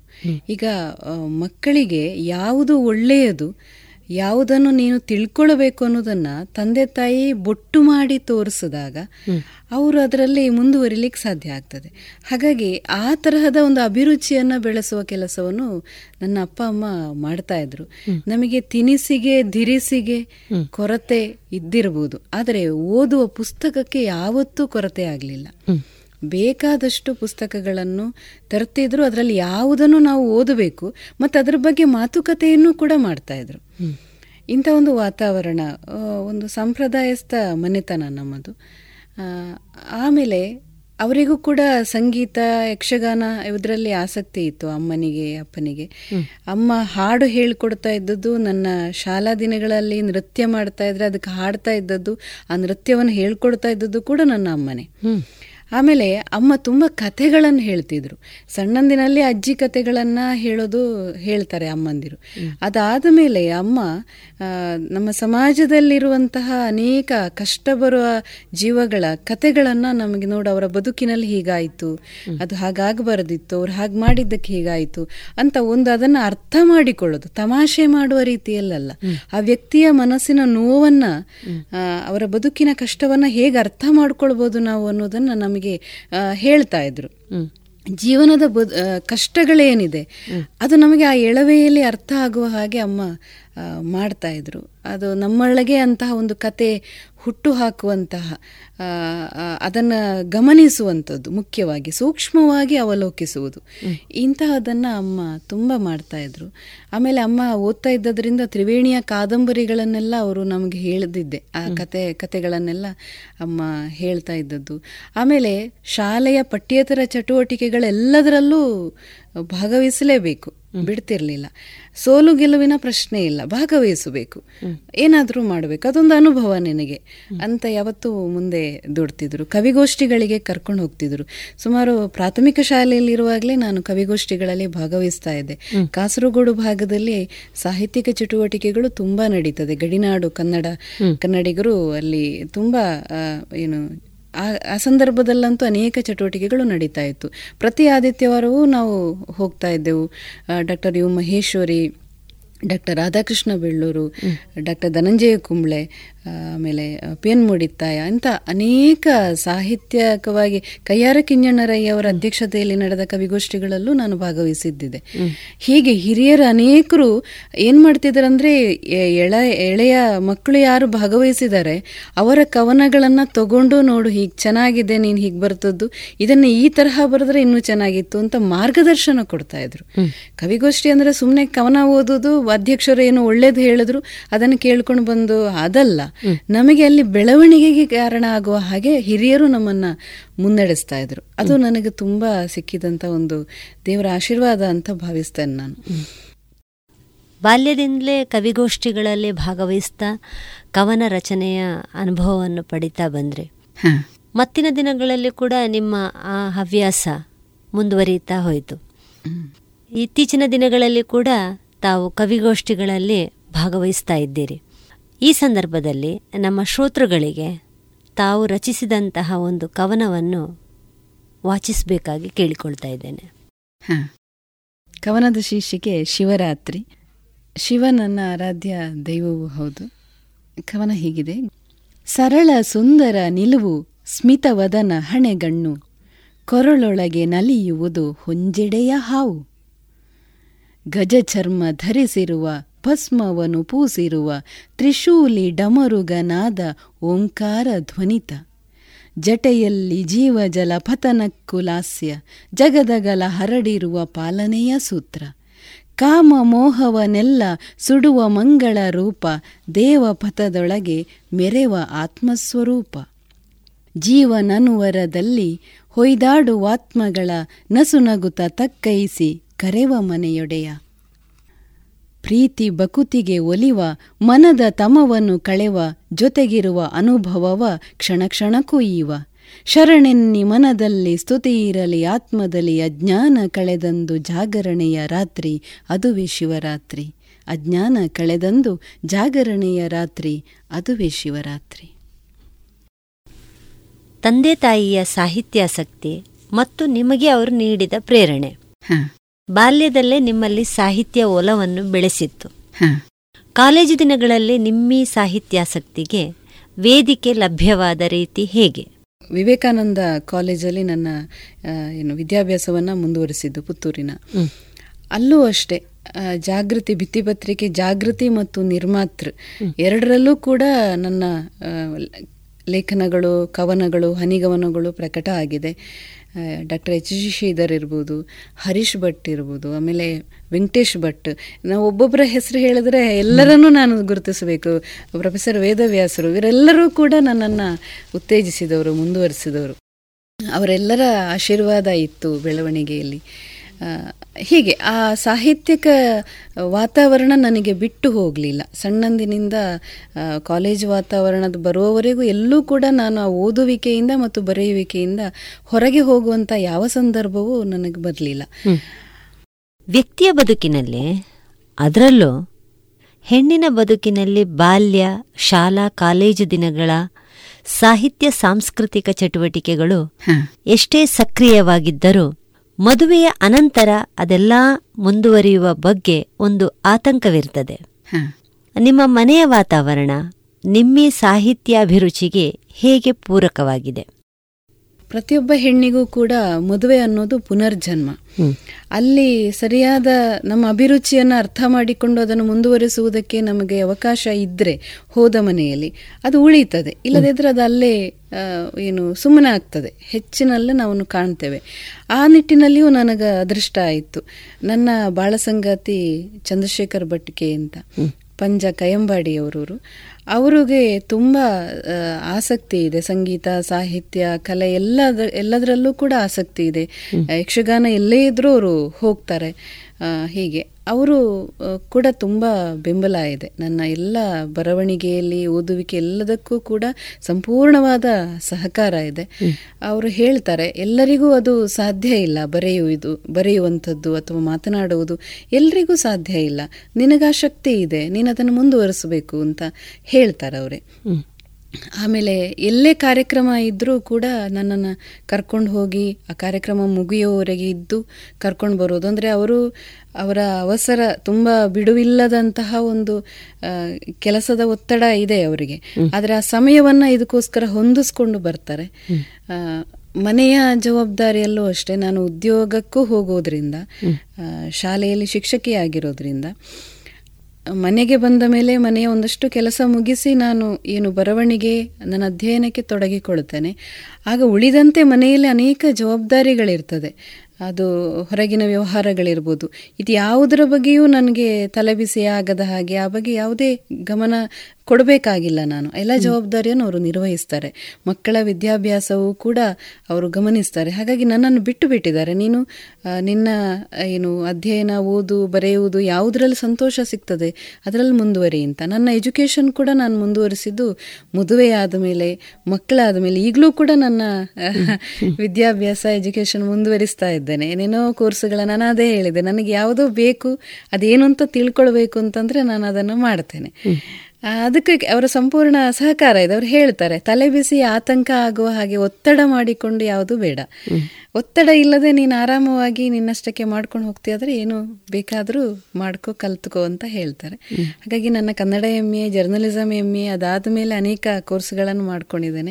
ಅದು ಯಾವುದೂ ಕೂಡ ಉದ್ಯೋಗದ ದೃಷ್ಟಿಯಿಂದ ನಾನು ಓದಿದ್ದಲ್ಲ. ನನಗೆ ಅದೇನು ವಿಷಯ ಅಂತ ತಿಳ್ಕೊಳ್ಬೇಕು. ಅದಕ್ಕೋಸ್ಕರ ಅಕಾಡೆಮಿಕ್ ಆಗಿ ಓದಿದ್ರೆ ನಮಗದು ವಿಷಯ ಗೊತ್ತಾಗ್ತದೆ ಅನ್ನೋ ಕಾರಣಕ್ಕೆ ಓದ್ಕೊಂಡಿದ್ದೇನೆ. ಈ ಈ ರೀತಿಯಲ್ಲಿ ನನಗೆ ಸಂಪೂರ್ಣ ಬೆಂಬಲ ಅವರದಿದೆ. ಆಮೇಲೆ ತಾಳಮದ್ದಳೆಯ ಕ್ಷೇತ್ರಕ್ಕೆ ಬಂದದ್ದು ಕೂಡ ಅವರ ಪ್ರೇರಣೆಯಿಂದಲೇ. ಅವರಿಗೆ ತಾಳಮದ್ದಳೆ ಯಕ್ಷಗಾನ ಎಲ್ಲೇ ಇದ್ರೂ ಕೂಡ ಅದನ್ನು ಹೋಗಿ ನೋಡುವ ಒಂದು ಆಸಕ್ತಿ ಇದೆ. ಅತ್ಯುತ್ತಮ ಶ್ರೋತೃ ಅವರು ಯಾಕಂದ್ರೆ ಒಂದು ಪ್ರಸಂಗ ಹೇಳಿದ ಕೂಡಲೇ ಅದರಲ್ಲಿರುವ ಹಾಡುಗಳು ಅಥವಾ ಒಂದು ಪಾತ್ರ ಹೇಳಿದ ಕೂಡಲೇ ಆ ಪಾತ್ರಕ್ಕಿರುವ ಹಾಡು ಯಾವುದು ಅದರ ಹಿನ್ನೆಲೆ ಏನು ಎಲ್ಲವನ್ನೂ ಅವರು ಹೇಳಬಲ್ಲರು.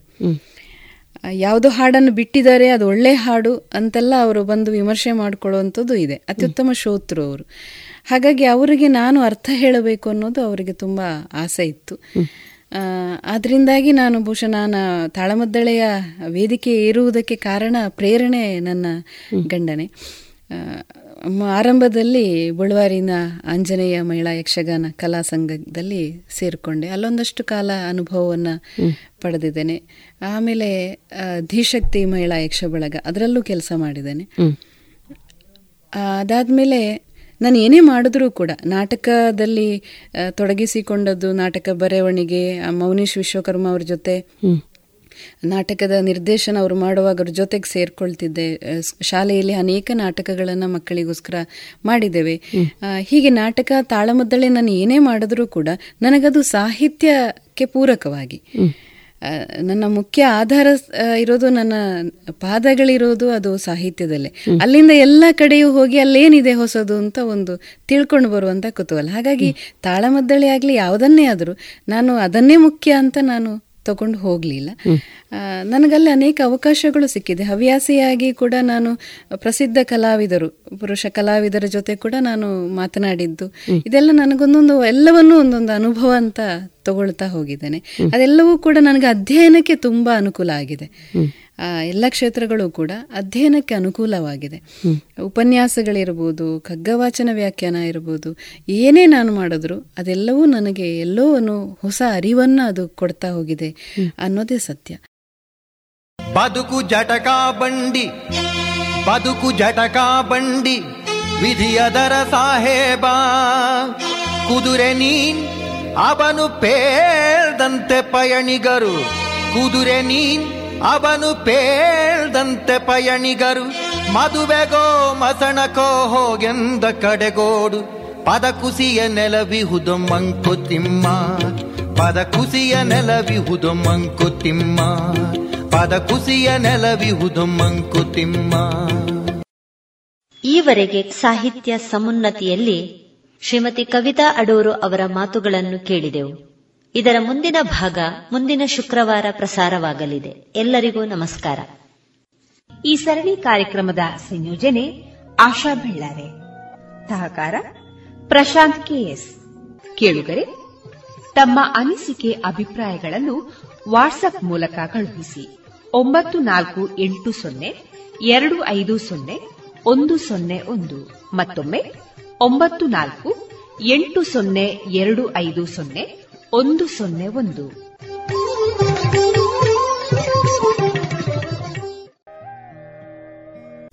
ಅಶಕ ನೀವಾ? ಪುಟ್ಟಿ ಆಗಿದ್ದಾಳೆ ಶಾರದಾ. ಪುಟ್ಟಿ ತುಂಬಾ ಚೆನ್ನಾಗಿದ್ದಾಳೆ ಈಗ ಮಲಗಿದ್ದಾಳೆ. ಅಯ್ಯೋ ರಾತ್ರಿ ಹೊತ್ತು ಪುಟ್ಟಿನ ಸೊಳ್ಳೆ ಪ್ರದೆ ಇಲ್ಲದೆ ಮಲಗಿಸಿದ್ಯಾ? ಅಕ್ಕ ಅವಳು ಹಾಗೆ ಮಲ್ಕೋತಾಳೆ. ಗಮನವಿಡು ಈ ಚಿಕ್ಕ ನಿರ್ಲಕ್ಷ್ಯತನ ಮಲೇರಿಯಾದಂತ ದೊಡ್ಡ ಕಾಯಿಲೆಗೆ ಕಾರಣ ಆಗ್ಬೋದು. ಈ ಎಚ್ಚರಿಕೆ ನಿಮಗಾಗಿಯೂ ಇದೆ. ಬೇಸಿಗೆಯಲ್ಲಿ ಮಳೆಗಾಲದಲ್ಲಿ ಮನೆ ಅಕ್ಕಪಕ್ಕದಲ್ಲಿ ನೀರು ನಿಲ್ಲಲು ಬಿಡದಿರಿ. ಮಲಗುವಾಗ ಯಾವಾಗಲೂ ಸೊಳ್ಳೆ ಪರದೆಯನ್ನು ಬಳಸಿ. ಮನೆಯಲ್ಲಿ ಸೊಳ್ಳೆ ಸಾಯುವ ಔಷಧಿಯನ್ನು ಸಿಂಪಡಿಸಿ. ನೀವು ಜೊತೆಯಾದಾಗ ಮಲೇರಿಯಾವನ್ನು ಓಡಿಸಬಹುದು. ಆರೋಗ್ಯ ಮತ್ತು ಕುಟುಂಬ ಕಲ್ಯಾಣ ಖಾತೆ ಭಾರತ ಸರ್ಕಾರದ ವತಿಯಿಂದ ಜನಹಿತಕ್ಕಾಗಿ ಜಾರಿ. ರೇಡಿಯೋ ಪಾಂಚಜನ್ಯ ತೊಂಬತ್ತು ಬಿಂದು ಎಂಟು ಎಫ್ಎಂ ಸಮುದಾಯ ಬಾನುಲಿ ಕೇಂದ್ರ ಪುತ್ತೂರು. ಇದು ಜೀವ ಜೀವದ ಸ್ವರ ಸಂಚಾರ.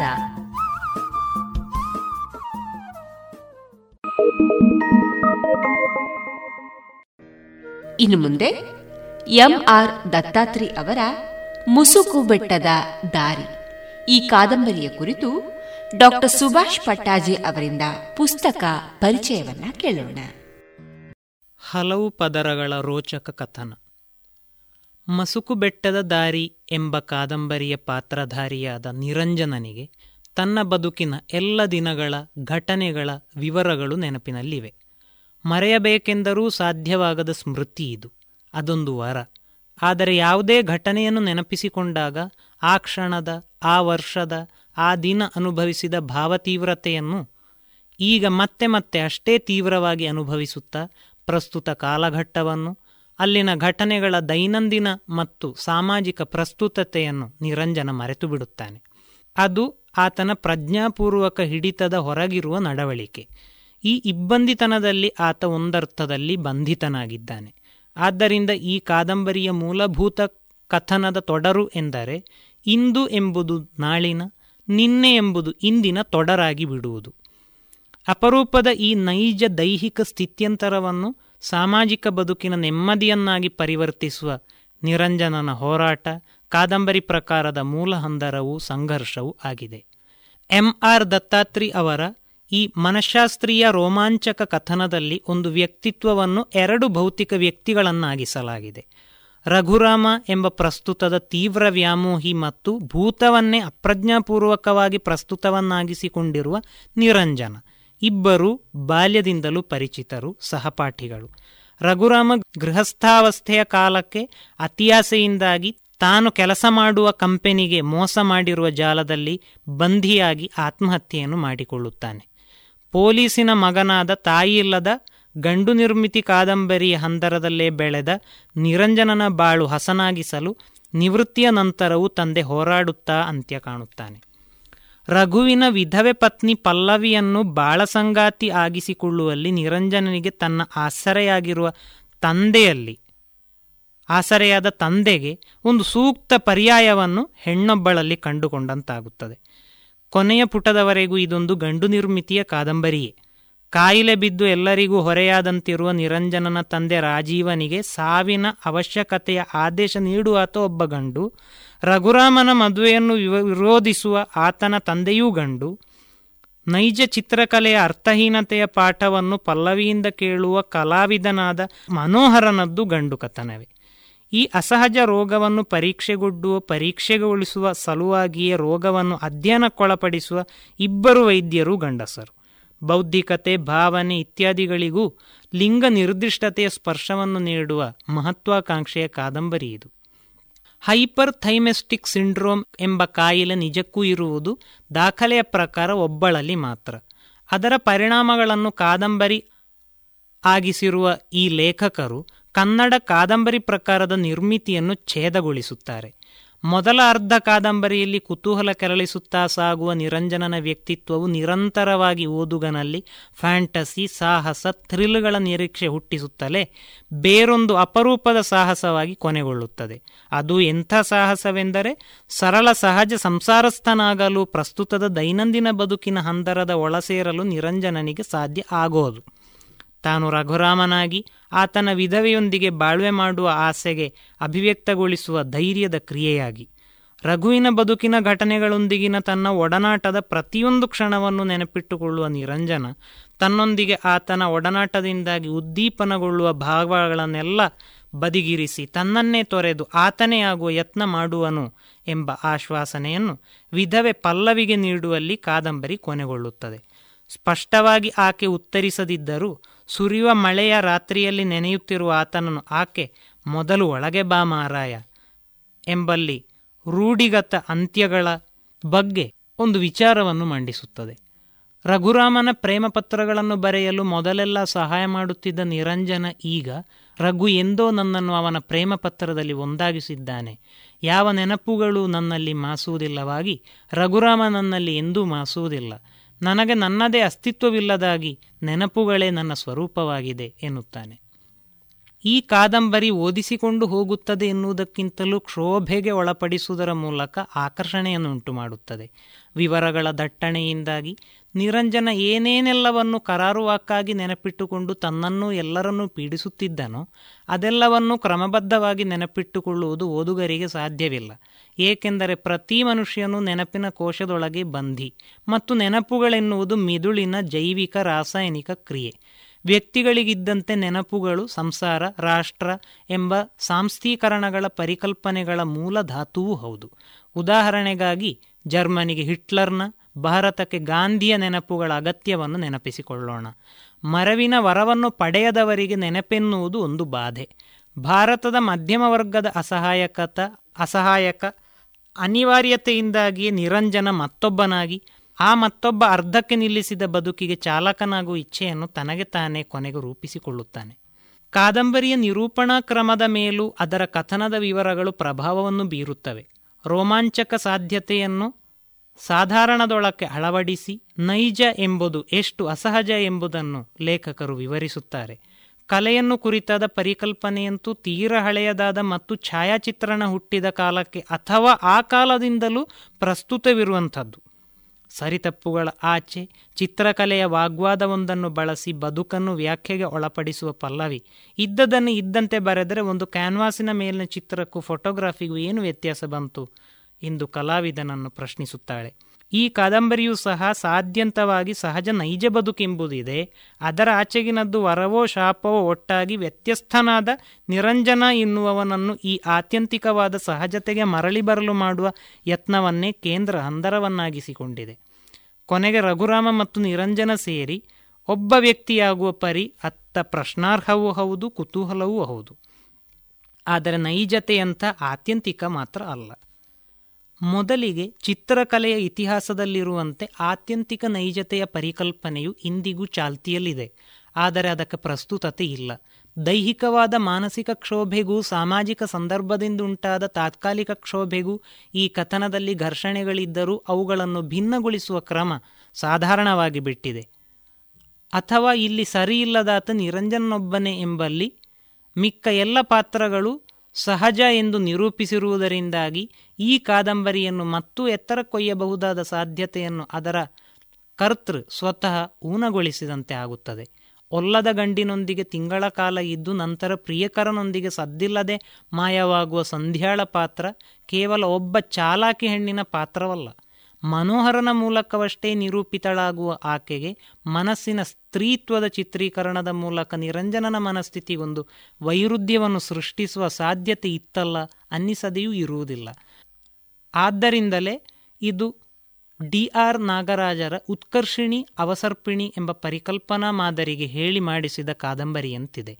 ಸಾಧಾರಣಕ್ಕಿಂತ ಬೃಹತ್ ಇಲ್ಲ ಎಂಬ ಹರಿವು ಈ ಕಾದಂಬರಿಯ ವಿನ್ಯಾಸದೊಳಗೆ ಅಡಕವಾಗಿದೆ. ರೂಢಿಗತ ಕನ್ನಡ ಸಾಹಿತ್ಯ ವಿಮರ್ಶೆಯನ್ನು ಒಂದು ಕ್ಷಣ ಈ ನಾಯಕ ನಿರಂಜನ ಎನ್ನುವವನ ಮನಸ್ಥಿತಿ ಎಂದು ಭಾವಿಸಿ ಬಿಟ್ಟಲ್ಲಿ ನೆನಪುಗಳನ್ನು ಕುರಿತಾದ ಈ ಕಾದಂಬರಿಯು ಅನೇಕ ಅಪರೂಪದ ಹಂದರಗಳನ್ನು ತೆರೆದಿಡಬಲ್ಲದು. ಜೊತೆಗೆ ಸ್ವತಃ ಇಲ್ಲಿನ ಕಥನ ನಿರೂಪಣೆಯ ವಿನ್ಯಾಸದಲ್ಲಿಯೇ ಆ ಸುಪ್ತ ಬಯಕೆ ಅಡಗಿರುವುದನ್ನು ನೋಡಬಹುದು.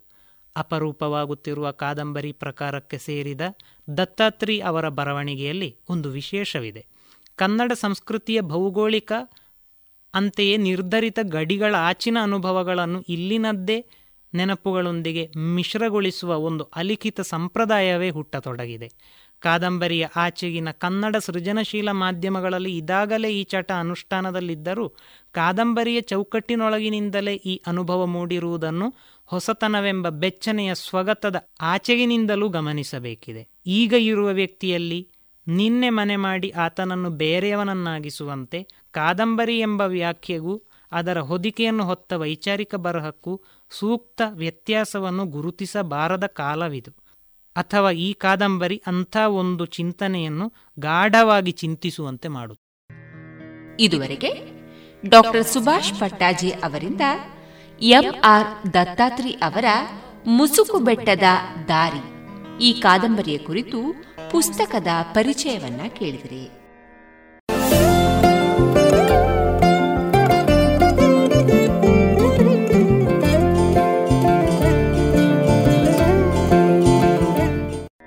ಇನ್ನು ಮುಂದೆ ಮಧುರಗಾನ ಪ್ರಸಾರವಾಗಲಿದೆ.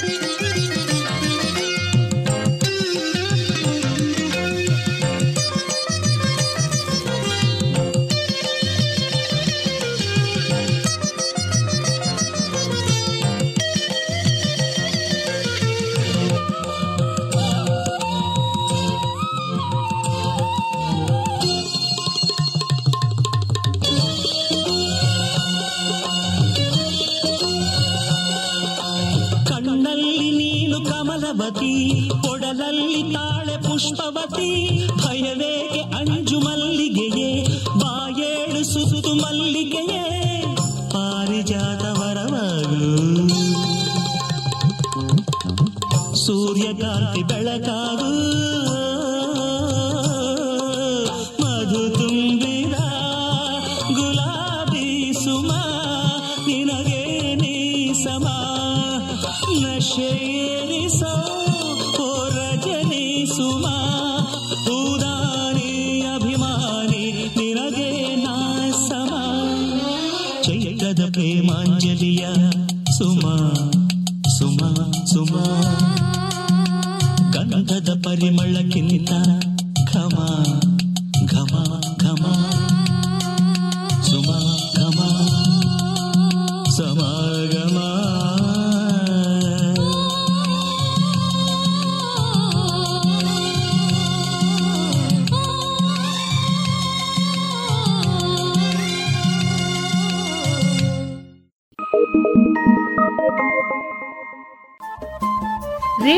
ಪಾಂಚಜನ್ಯ ತೊಂಬತ್ತು ಬಿಂದು ಎಂಟು ಎಫ್ಎಂ ಸಮುದಾಯ ಬಾನುಲಿ ಕೇಂದ್ರ ಪುತ್ತೂರು. ಇದು ಜೀವ ಜೀವದ ಸ್ವರ ಸಂಚಾರ.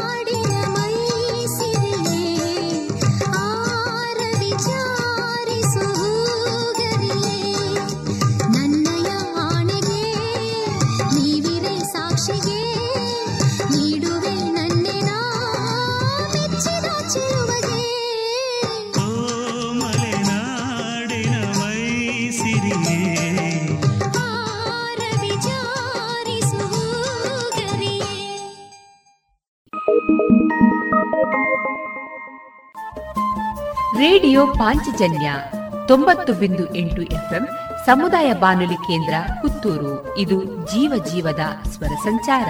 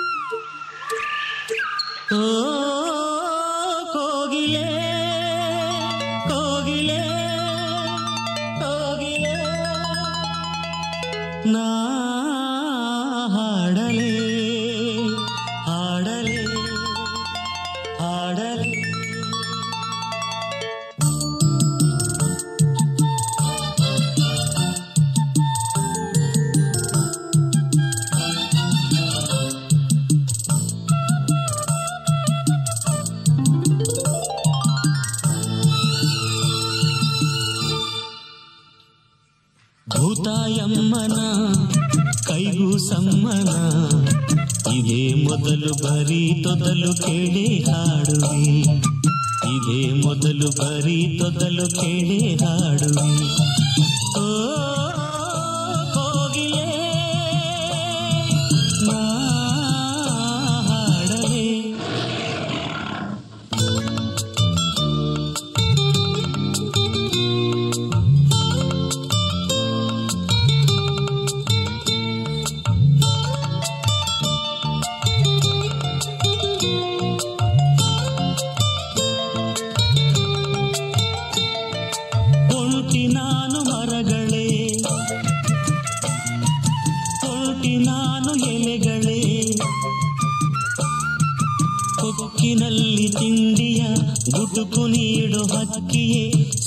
ಉಳಿಸಿ ತಿನಿಸೆಯ?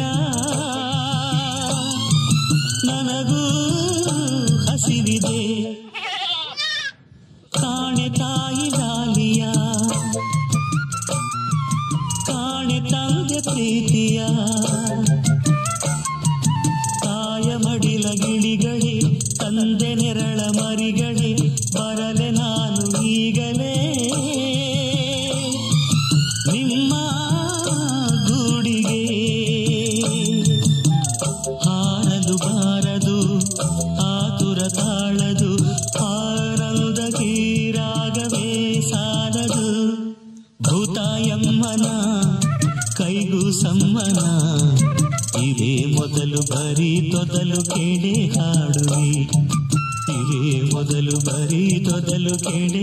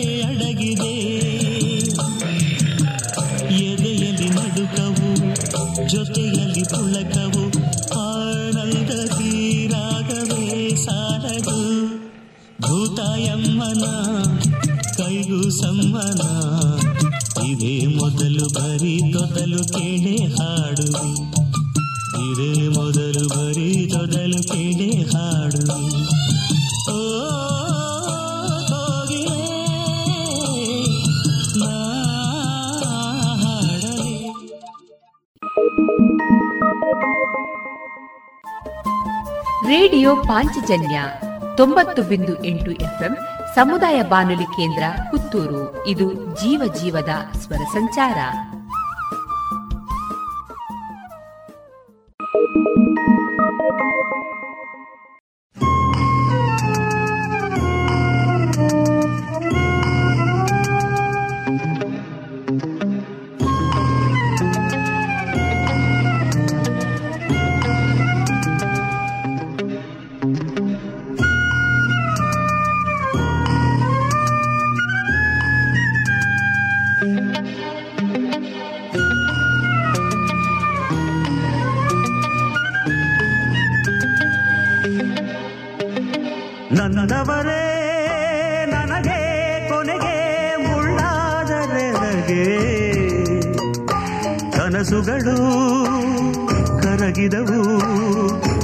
ಆಸೆಗಳು ಸೊರಗಿದವು ಮರುಗಿದವು.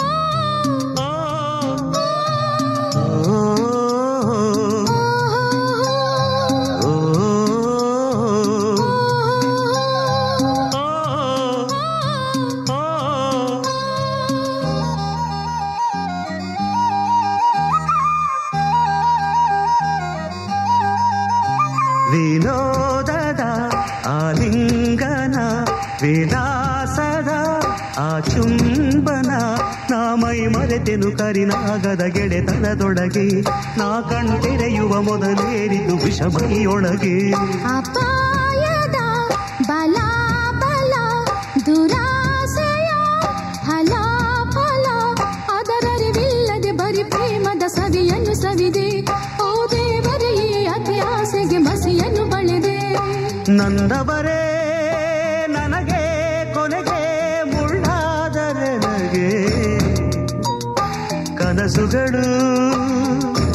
ಸೊರಗಿದವು ಆಸೆಗಳು ಸೊರಗಿದವು ಮರುಗಿದವು.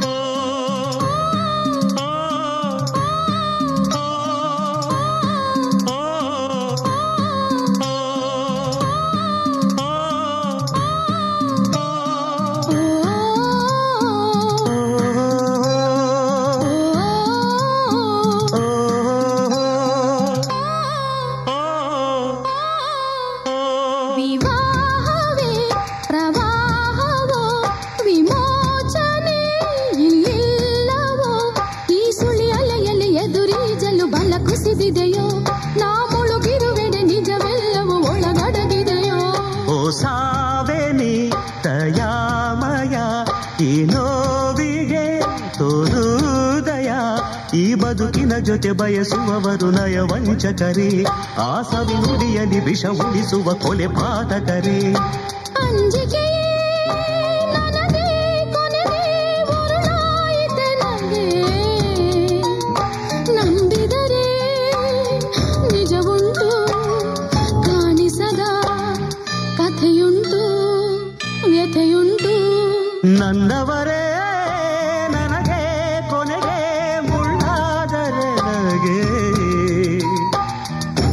ಕನಸುಗಳು ಕರಗಿದವು, ಆಸೆಗಳು ಸೊರಗಿದವು, ಮರುಗಿದವು.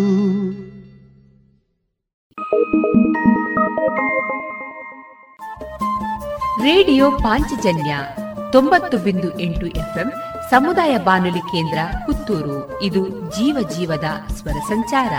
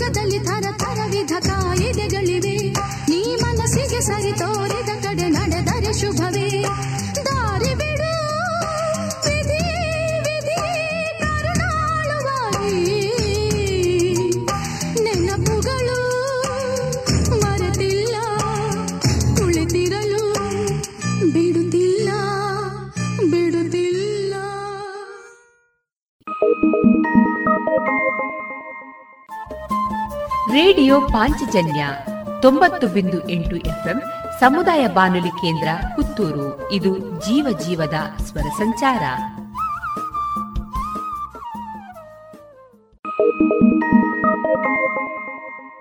ಡಾನ್ಸ್ ಡಾನ್ಸ್, ರಿಬಬ್ಬ ಡಾನ್ಸ್. ಡಾನ್ಸ್ ಡಾನ್ಸ್, ರಿಬಬ್ಬ ಡಾನ್ಸ್.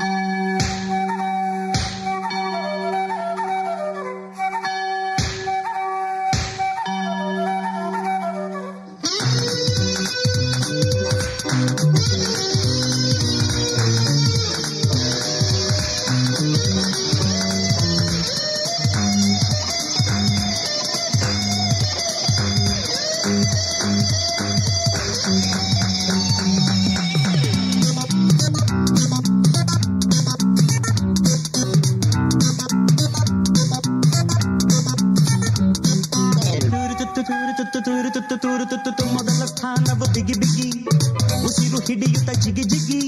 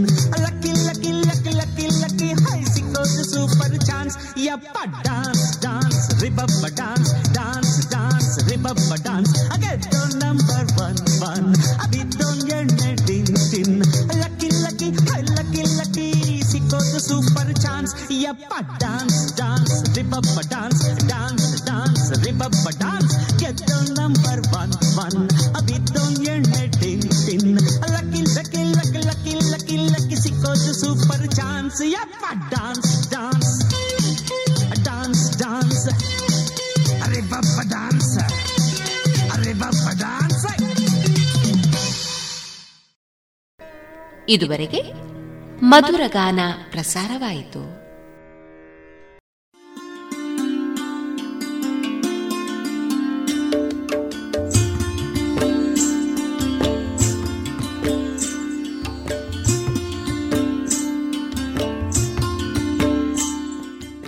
ರೇಡಿಯೋ ಪಾಂಚಜನ್ಯ ಸಮುದಾಯ ಬಾನುಲಿ ಕೇಂದ್ರದಿಂದ ನಿಮ್ಮ ಕಾರ್ಯಕ್ರಮಗಳು ಪ್ರಸಾರವಾಗಬೇಕೆ?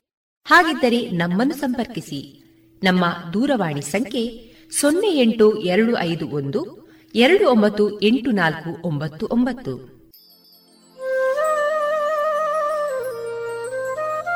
ಗಮನಿಸಿ ಕೇಳುಗರೆ, ನಮ್ಮ ಕಾರ್ಯಕ್ರಮಗಳನ್ನು ವೆಬ್ಸೈಟ್ ಮೂಲಕ ಕೂಡ ಆಲಿಸಬಹುದು. ನಮ್ಮ ವೆಬ್ಸೈಟ್ ವಿಳಾಸ W W W dot radio Panchajanya dot com. ಇಲ್ಲಿ ಆರ್ಕೈವ್ಸ್ನ ಭಾಗಕ್ಕೆ ಹೋಗಿ ಕ್ಲಿಕ್ ಮಾಡಿದರೆ ಹಳೆ ಕಾರ್ಯಕ್ರಮಗಳನ್ನು ಕೂಡ ಆಲಿಸಬಹುದು. ಜೊತೆಗೆ ನಮ್ಮ ಪ್ರಸಾರವನ್ನು ಆಪ್ ಮೂಲಕವೂ ಕೇಳಬಹುದು. ಪ್ಲೇಸ್ಟೋರ್ನಲ್ಲಿ ಪಾಂಚಜನ್ಯ ಸರ್ಚ್ ಮಾಡಿ ಡೌನ್ಲೋಡ್ ಮಾಡಿಕೊಂಡು ತಮ್ಮ ಮೊಬೈಲ್ಗಳಿಗೆ ಇನ್ಸ್ಟಾಲ್ ಮಾಡಿದರೆ ರೇಡಿಯೋ ಪ್ರಸಾರದ ಕಾರ್ಯಕ್ರಮವನ್ನು ನೀವು ಆಲಿಸಬಹುದು.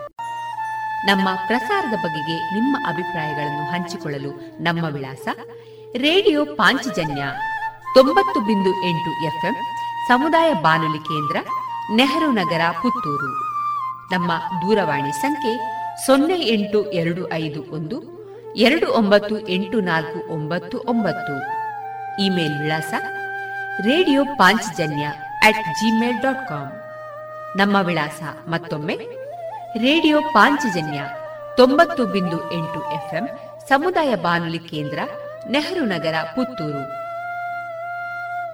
ನಮ್ಮ ದೂರವಾಣಿ ಸಂಖ್ಯೆ ಸೊನ್ನೆ ಎಂಟು ಎರಡು ಐದು ಒಂದು ಎರಡು ಒಂಬತ್ತು ಎಂಟು ನಾಲ್ಕು ಒಂಬತ್ತು ಒಂಬತ್ತು. ಇಲ್ಲಿಗೆ ಈ ಹೊತ್ತಿನ ಪ್ರಸಾರ ಕಾರ್ಯಕ್ರಮವನ್ನ ಮುಕ್ತಾಯಗೊಳಿಸುತ್ತಿದ್ದೇವೆ. ಆತ್ಮೀಯ ಕೇಳುಗರಿಗೆಲ್ಲ ರೇಡಿಯೋ ಪಾಂಚಜನ್ಯದ ಬಳಗದ ಪರವಾಗಿ ನಾನು ತೇಜಸ್ವಿ ರಾಜೇಶ್ ಮಾಡುವ ಅನಂತ ವಂದನೆಗಳು.